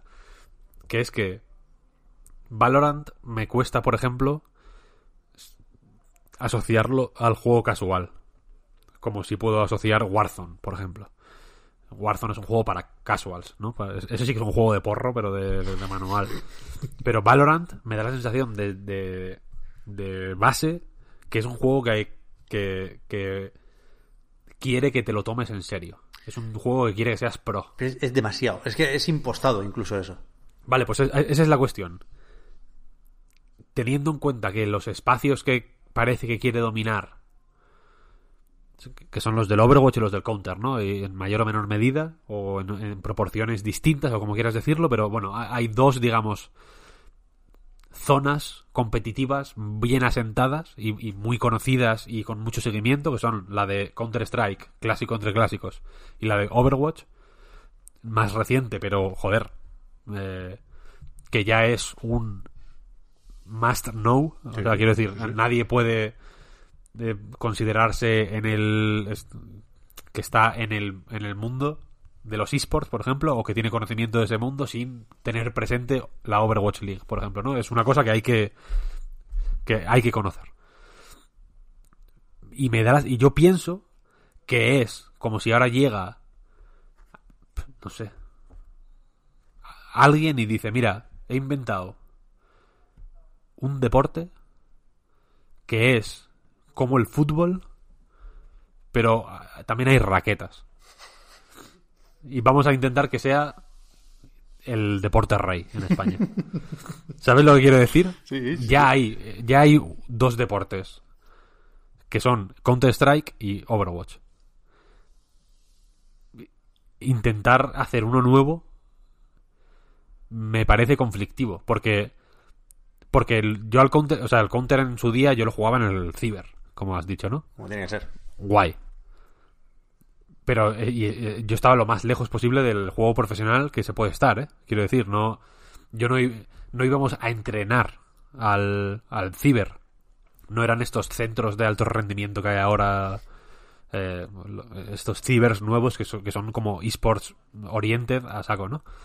Eh, eran, era un sitio de, pues que había alguien, o sea, quiero decir que eh, yo jugaba al counter dando alt tabulador para meterme en el messenger mm, cada dos por tres, me daba igual, ¿no? Si me moría no pasaba nada, jugaba en, en la pantalla RATS. Te quedaba con la pistola, ¿no? Empezaba lo típico que se te pasa el tiempo de comprar. A mí me pasaba eso. Efe- efectivamente, sí, sí. La mitad de ronda Jugaba- eran con la pistola. Y jugábamos en Rats, que era la la- el mapa este, que era como una casa gigante, ¿no? Eran todos pequeñicos. Nah, no, eh, cero serio. Eh, pero ahora, Counter-Strike es un deporte, quiero decir. O, o- o- o juegas de manera deportiva, o yo siento que estoy perdiéndome la, la mitad de la diversión. ¿no? O sea, quiero decir, yo no quiero subir rangos, ni hostias. Me da, me da igual, yo quiero... mm, o querría, vaya, no quiero nada, no voy a mentir, sinceramente, no quiero jugar al Counter-Strike, nunca voy a jugar. Pero, y no, quiero jugar a ningún juego competitivo, quiero decir. Pero en caso de que, o poniéndome en una situación hipotética, yo pienso que me atraería un tipo de juego que no me, que no me exigiera subir rangos y hacer hostias. Eh, Runeterra, por ejemplo, otro juego de Riot que ha venido como a comer una, un, un par de pasteles también, ¿no? El, el pastel de Magic y el pastel de Hearthstone. Eh, lo he dejado porque me, ago- me agobia. No quiero, no quiero tener que... Bronce 3, plata 2. ¿Qué mierda? No, no, no. Stop. Me da, me da agobio. Yo entiendo que hay mucha gente que no le da agobio, que le encanta. Y, y les deseo lo mejor. Algún día espero que sean los Fernando Alonsos de las cartas, me da lo mismo. Pero la cuestión es que me da la sensación de que. de que. de que. eh, No, no esa sensación me incomoda. Es una cosa que, que, que digamos que la. que se ha implantado y que, y que la, hemos aprendido a respetarla y a convivir con ella, ¿no? Este, esta consideración de cierto tipo de juegos como trampolines a la fama y como cuestiones que no se entienden sin competición o sin este espíritu de superación y esta, este espíritu competitivo y este querer ser mejor y jugar de manera profesional eh, pero que, que a mí en el caso de Valorant en concreto me resulta incómodo. Me resulta más incómodo que en Runeterra Sí. no sé, no sé exactamente por qué. Sí, a ver, que, que es que, ya digo, tenía el juego todas las papeletas para que yo le, le tuviese manía o, para que tuviera una serie de prejuicios porque, insisto, creo que es muy evidente que esto se ha hecho por lo que podríamos llamar el método Dutch, ¿no? Dutch van der Linde. I have a plan. O sea, aquí no han tenido una idea, han tenido un plan. Y, hay muchos juegos que hacen eso y, normalmente el plan pasa por copiar a otros. Entonces, pues hay, hay cierta antipatía ahí, no pasa nada. Luego ya le, le compensa por otras cosas, ¿eh? Pero como me suele pasar también con los juegos, los pruebo, veo que están bien hechos y se me pasa un poco el enfado, ¿no? Porque bueno, yo qué sé, pues haz lo que quieras, por lo menos las, las has dejado apañado, ¿no? Y se juega bien y se disfruta con mucha facilidad, con mucha facilidad. Pero, ya lo he dicho esto también muchas veces, me hace desconfiar y me hace buscarle tres pies al gato. Y, y, por ejemplo, creo que es. Todo esto viene a que decías, Víctor, que, que, que se presenta o se postula como algo necesariamente competitivo. Y yo creo que es, que es exagerado eso, que es, que es artificial y artificioso el cómo lo hace. Porque, por ejemplo, ahora, si no me he perdido nada, no, no he navegado muchísimo por los menús y, no sé muy bien cómo va, por ejemplo, el pase de batalla, que tiene un pase de batalla. Eh, pero tiene un, dos modos de juego. No recuerdo los nombres. Uno es la, la fiebre del Spike, creo. Spike es la, la, bomba que plantas. Las rondas se pueden ganar como en el counter plantando la bomba. Eh, pero hay, hay un modo que es exageradamente competitivo porque hay que ganar 13 rondas. O sea, o sea, estás 30, 40 minutos ahí y no sales y a lo mejor has escogido un personaje que no te gusta y, y, estás atrapado en una cárcel durante 30 o 40 minutos. Y después está el otro, la fiebre del Spike, que es lo opuesto. Son cuatro rondas, las armas se eligen, eh, van cambiando de forma aleatoria y son las mismas para todos. O sea, hay el modo súper competitivo y el modo quizá demasiado pachanguero. Cuando lo que pide el cuerpo es lo intermedio, ¿no? Que, estén las dinámicas de, del dinero y, y de comprar y saber que ahorrar y tener un cierto refuerzo positivo si has ganado la ronda anterior. Claramente falta eso y en algún momento lo van a meter porque eh, esto es un juego como servicio y una plataforma y habrá eventos de todo tipo. Pero que, que quiera ser tan, tan, tan competitivo que la primera vez que juegas, si no vas al campo de tiro y a la práctica, tengas que ganar 13 rondas o perder 13 rondas, claro. eh, Es, es espectáculo, está hecho para los eSports porque es muy emocionante, porque dura un tiempo que es lo que dura un episodio, ¿no? Y el, ganar 13 a 12 o 13 a 11, no sé si hay que ganar por dos como en el ping-pong, pero es eh, llamativo, es interesante, es atractivo. Pero si no quiero ser un puto pro gamer, me falta un modo de juego ahí en medio, pero de cajón, de cajón. Y es exagerado, o sea, es evidente que lo han quitado para fomentar una narrativa. Entonces, sospecho de, lo que hace Riot con Valorant, aunque es muy evidente, ¿eh? ya digo, está escondido a plena vista. Pero, pero no sé, macho. Creo que que de todas las cosas que quiere ser, que sea un fenómeno, que sea un deporte, que sea un drop en Twitch, le falta un poco el querer ser un puto juego, ya está. Estamos viejos, estamos viejos. No sé si, si, si es manía mía y si yo también vengo con el discurso escrito ya de antemano, ¿eh? Pero me da esa sensación, así, así, así me sentí ayer. Somos viejos, Pep, somos viejos. Pero vaya, está bien, ¿eh? Voy a jugar más. No tenemos, nos falta im- impulso competitivo. Sí, no entro ni en, ni en lo que cuesta comprar armas, ni en el hecho de que, yo qué sé, vi un skin que valía 1200 y pico de monedas del juego, algo así, me lo invento. Y cuando ibas a comprar monedas, el, el pack de 10 euros eran 1100 y pico. Las trampas esas también están aquí, ¿eh? Creo que es moderadamente fácil ignorarlas. Creo que ya lo dijimos cuando hizo todos los anuncios del décimo aniversario. Creo que Riot, dentro de lo que cabe, es moderadamente ética con el tema free to play y monetización y demás, creo que va a ser fácil no gastarse un duro en, en Valorant. Y si te lo quieres gastar, sabes en qué te lo estás gastando. No quita que a mí me parezca caro lo que he visto en la tienda de momento. Pero bueno, no tengo. Tengo menos problemas de los que podía pensar con Valorant. Me, me- me gusta y. Ni siquiera voy a hablar, es que no, no, no quiero ponerme yo tampoco el disfraz de pecero, ¿no? Pero lo del Riot Vanguard, del anti-cheat este, pues sinceramente no sé cómo ver si me está chupando recursos del, del ordenador, pero sí me molesta que si lo desactivo y lo vuelvo a activar, tenga que reiniciar el ordenador. Como que se tiene que, supongo, eh, ni puta idea, ejecutarlo primero para que no le hagas trampas. O sea, que, que lo enciendas y lo primero que te diga es rein- reinicia para activar el, el escudo de, de antitrucos. Me parece una mierda. O sea, me, me parece muy de... La, la diversión no es lo primero aquí. Que me parece bien. Hay otros juegos donde se puede hacer eso. Pero... eh, eh. Le falta naturalidad a Valorant. Y personalidad. Que van de la mano. Pero está guay, está guay. Os invito a probarlo. Muy bien. eh, mm, extremo centro. ni frío ni calor. Cero grados. Y el, el- el ping, fenomenal. Eso lo tengo apuntado, tengo apuntado aquí. Ping. Muy bueno. es muy importante. Estaba en 38 ayer toda la noche. Y, y no veía a mucha gente por encima de 100. Bien. Tema ping, promesa cumplida. Tienen servidores en España estos, ¿eh? Sí. Sí, sí. En Madrid. Pues guay. O sea que el- si el ping fuera mal, ya... No, no. O sea, la, la experiencia online. Me salió un mensajito de hay mucha gente y a lo mejor tardas en encontrar partida, pero que va, que va, todo bien. Y, de hecho, eh, eh, es verdad que me faltaba jugar con amiguetes y, poder comunicarme como se espera que se comunique uno dentro del juego. Hay, hay una forma de marcar con, con la Z marcas cosas, pero no me parece tan bien resuelto como Napex, por ejemplo, y creo que le vendría bien, porque creo que, bueno, mu- muchos somos poco habladores en Internet, pero, pero la verdad que no,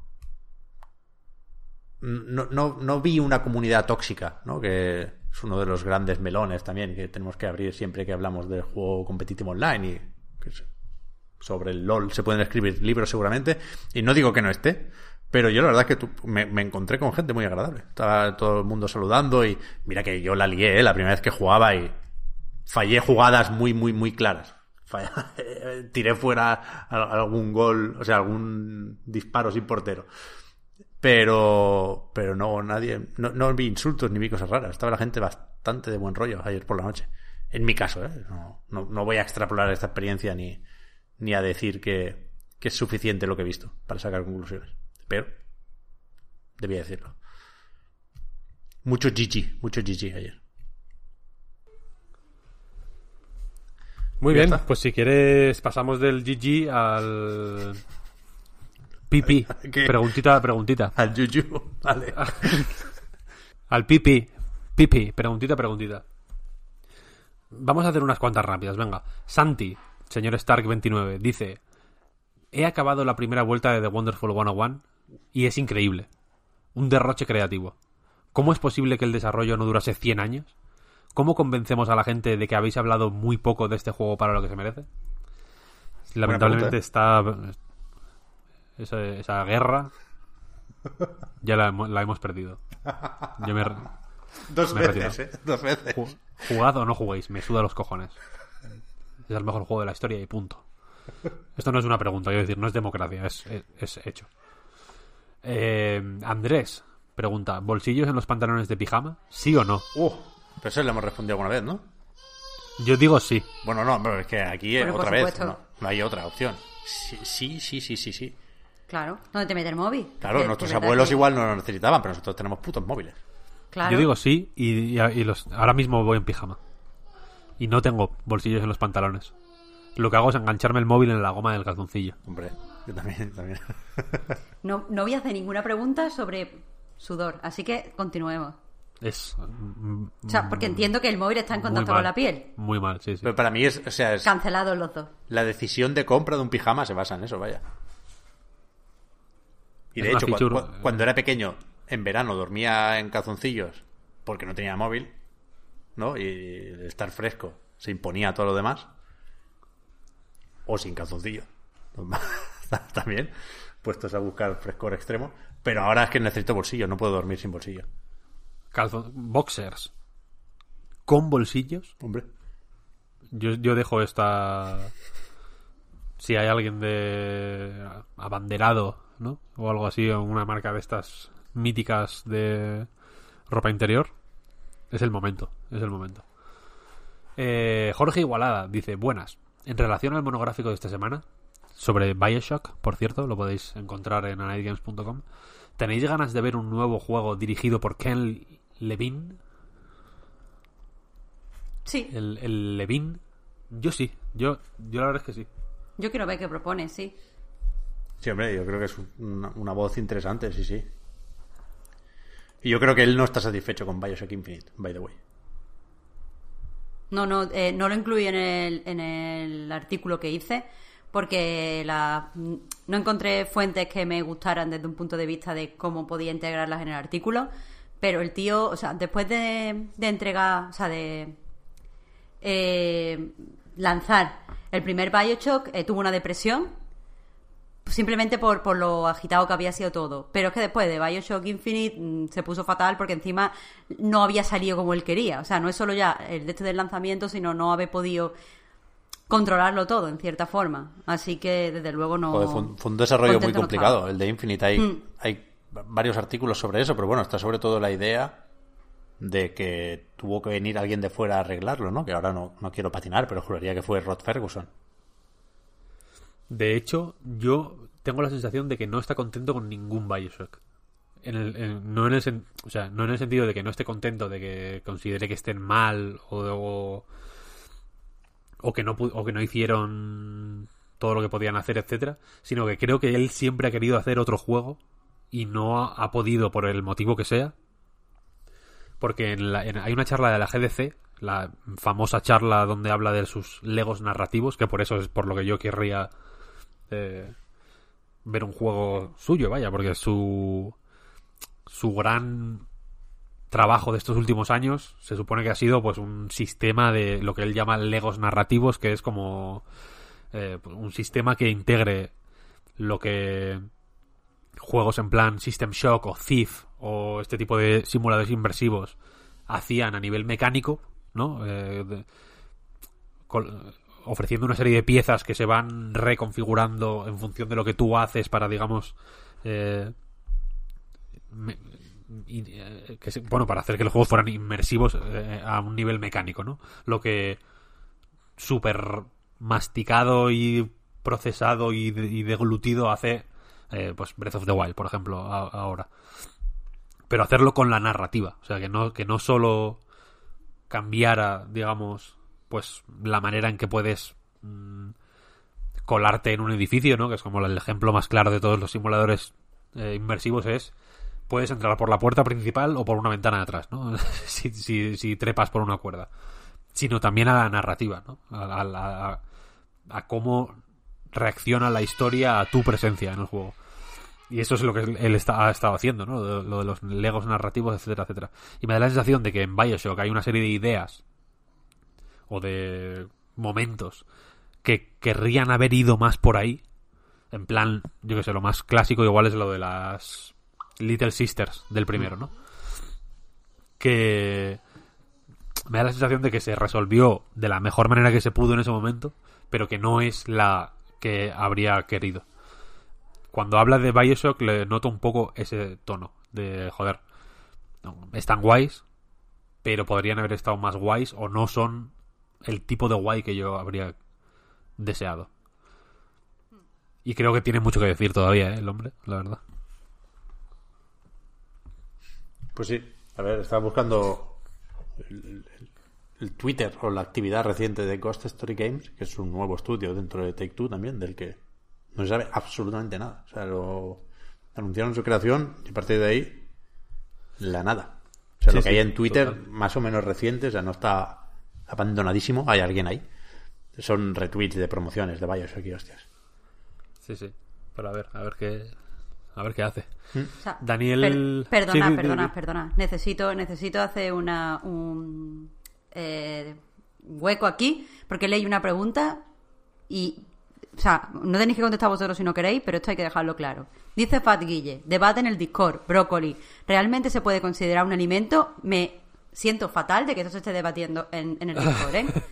Vamos a ver, el brócoli es lo más puto bueno. Si no os gusta eh, el brócoli, sois subhumanos. Está buenísimo, se toma en sopa, riquísimo. Se toma al horno, buenísimo. Se toma a la sartén, así salteadito, súper rico y se hace en tres minutos. Mm, bueno, eh, en salsa, si lo pones para pasarlo y hace una salsa, súper rico. Es que no hay. Bueno, en la pizza, en la pizza el brócoli está delicioso, igual que los esparraguitos. Es que, de verdad, por Dios, ¿eh? comed más brócoli y no hagáis debates de mierda en el Discord, porque es que. Porque cerramos el Discord, vaya. No me puedo creer. Vamos a ver. ¿Me, me estás diciendo que no está bueno el brócoli? Sí, sí. no. Si el brócoli está delicioso. Si es que. La pregunta, mm, dejando de lado consideraciones éticas, la pregunta me parece brillante. En ese sentido, quiero lanzar un... Lo estoy buscando. Fat Guille, efectivamente era. Quiero lanzar eh, una mano de ánimo porque la manera en que usa los saltos de carro como es como lanza la pregunta como al final que es una pregunta sorprendente no realmente se puede considerar alimento es gracioso creo es, eh, a nivel formal es eh, perfecta pero es un alimento claro que sí hay que creo que hay que dejar de lado este este tipo de miedos Por supuesto. Y tenemos que poner. Ah. Yo lo que sé es que tenemos que poner aquí ya líneas claras en el Discord.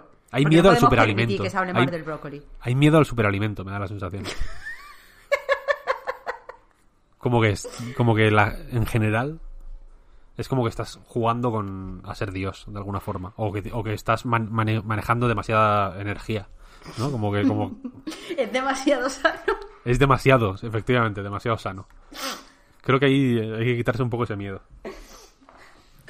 Yo creo que aquí pagan un poco justos por pecadores, ¿no? Porque el brócoli es verdad que está bien. A ver, no es la, no es la hostia que ha descrito Marta, ni mucho menos. No le pongáis brócoli a la pizza, porque nos vamos a enfadar. Pep, Pep, por favor.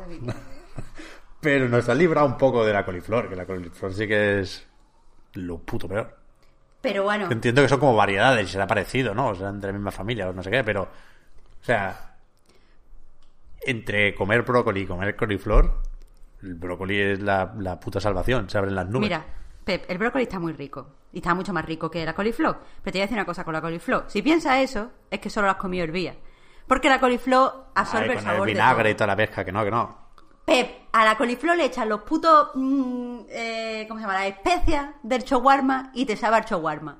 Yo, como shawarma vegano, que es coliflor, Se ha remon- o fastidiado. sea, con, con las especias en el horno, y eso está súper rico, sabe a shawarma.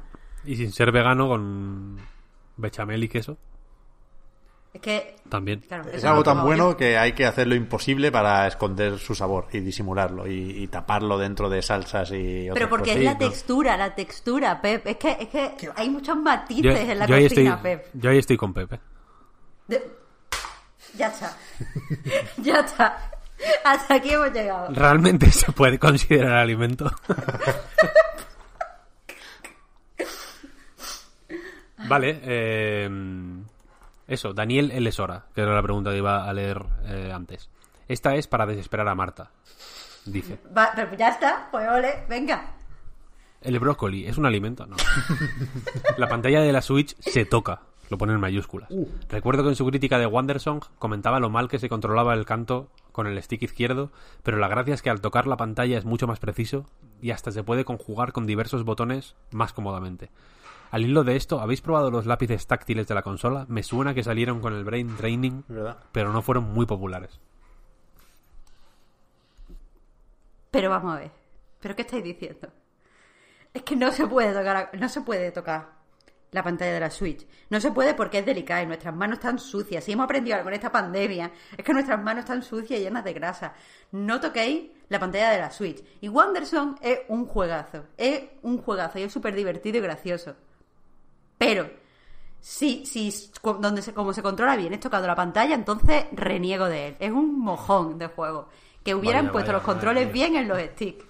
Es Lo que del de brócoli- verdad. Se está radicalizando Marta Es que ya estoy- en ya minutos de podcast al final, ¿eh?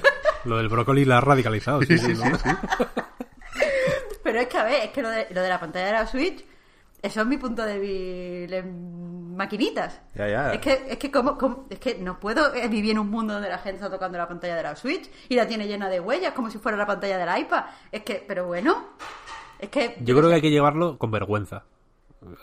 A ver, yo no estoy eh, en contra de tocar la pantalla de la Switch, pero creo que hay que llevarlo con vergüenza. Creo que no hay que airearlo. Creo no es algo que puedas decir en público. ¿vale? ¿Sabes? Don't ask, don't tell.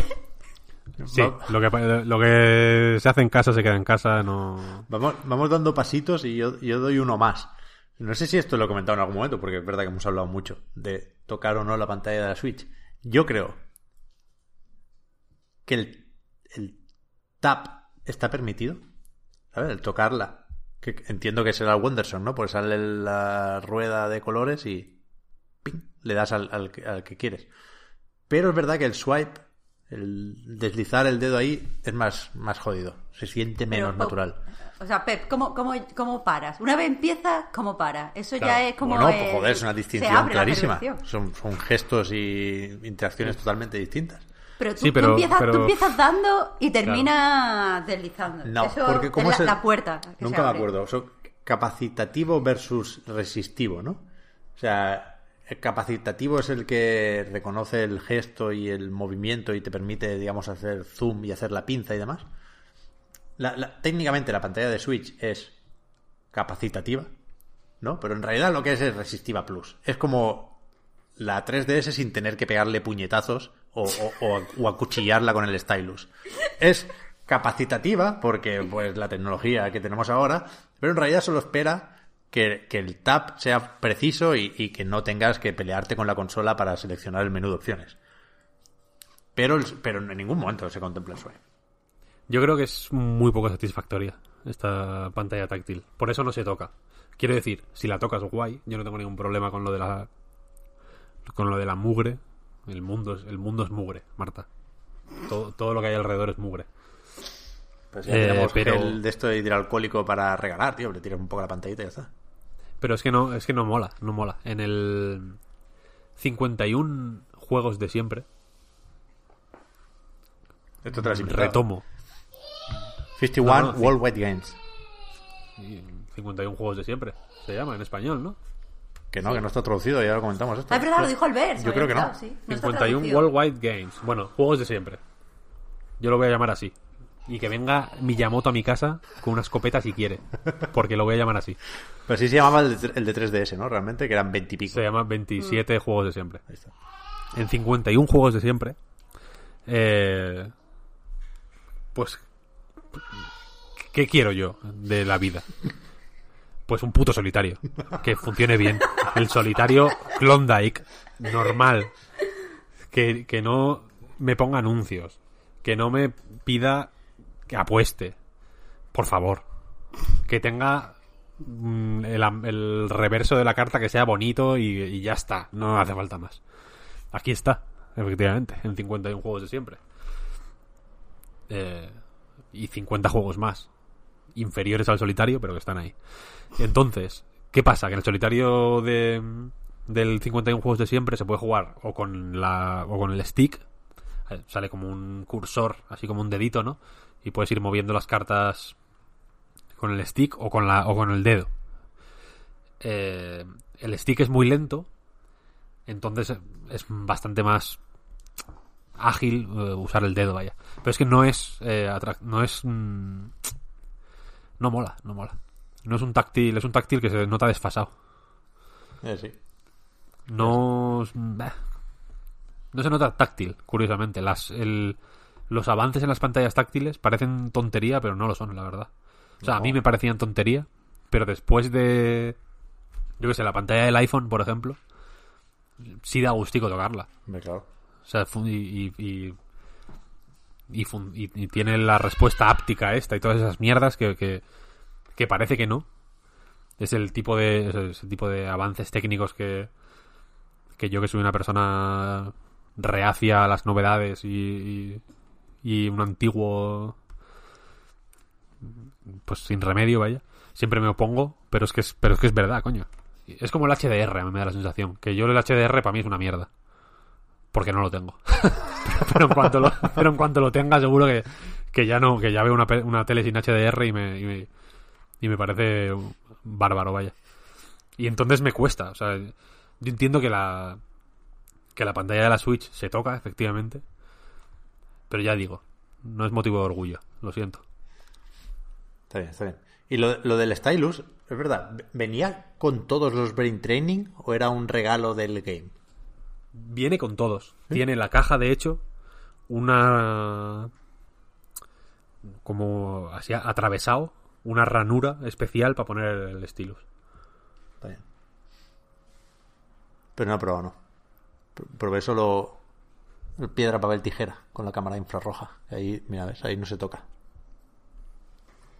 No sé, a mí a priori me, me llamaba porque me, me gusta que me recuerden a, a DS y 3DS. Lo que pasa es que creo que si lo cogiera acabaría, como ha dicho apuñalando la pantalla porque es divertido, vaya, y, y no, no, no podría controlarme.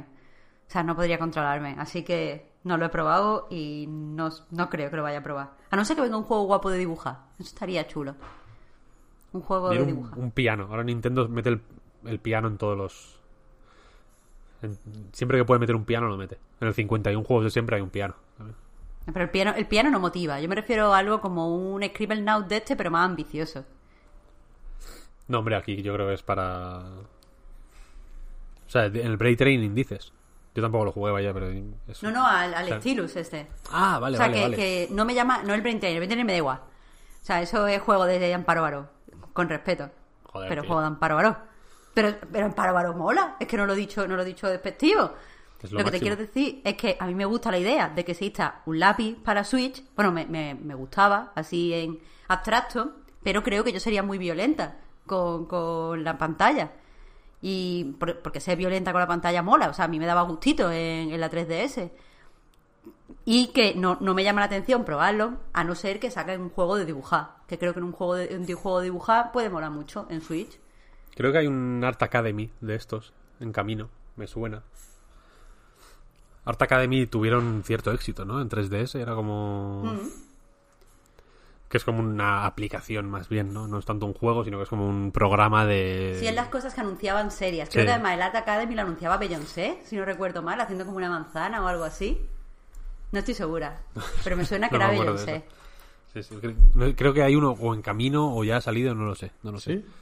Bueno, no sé, tú lo sabrás mejor que yo, Víctor, pero eh, yo al pensarlo me estoy confundiendo con aquello que acabó siendo fake, creo recordar, que era el programa este de mandar notas, ¿sabes? Que estaba también en DS o en 3DS y se presuntamente filtró una versión de, de Switch, que era la que tenía dibujitos sobre los anuncios del Direct del E3 y al final... Pero eso era más falso que los euros de goma, ¿no? Por eso, sí, sí, sí.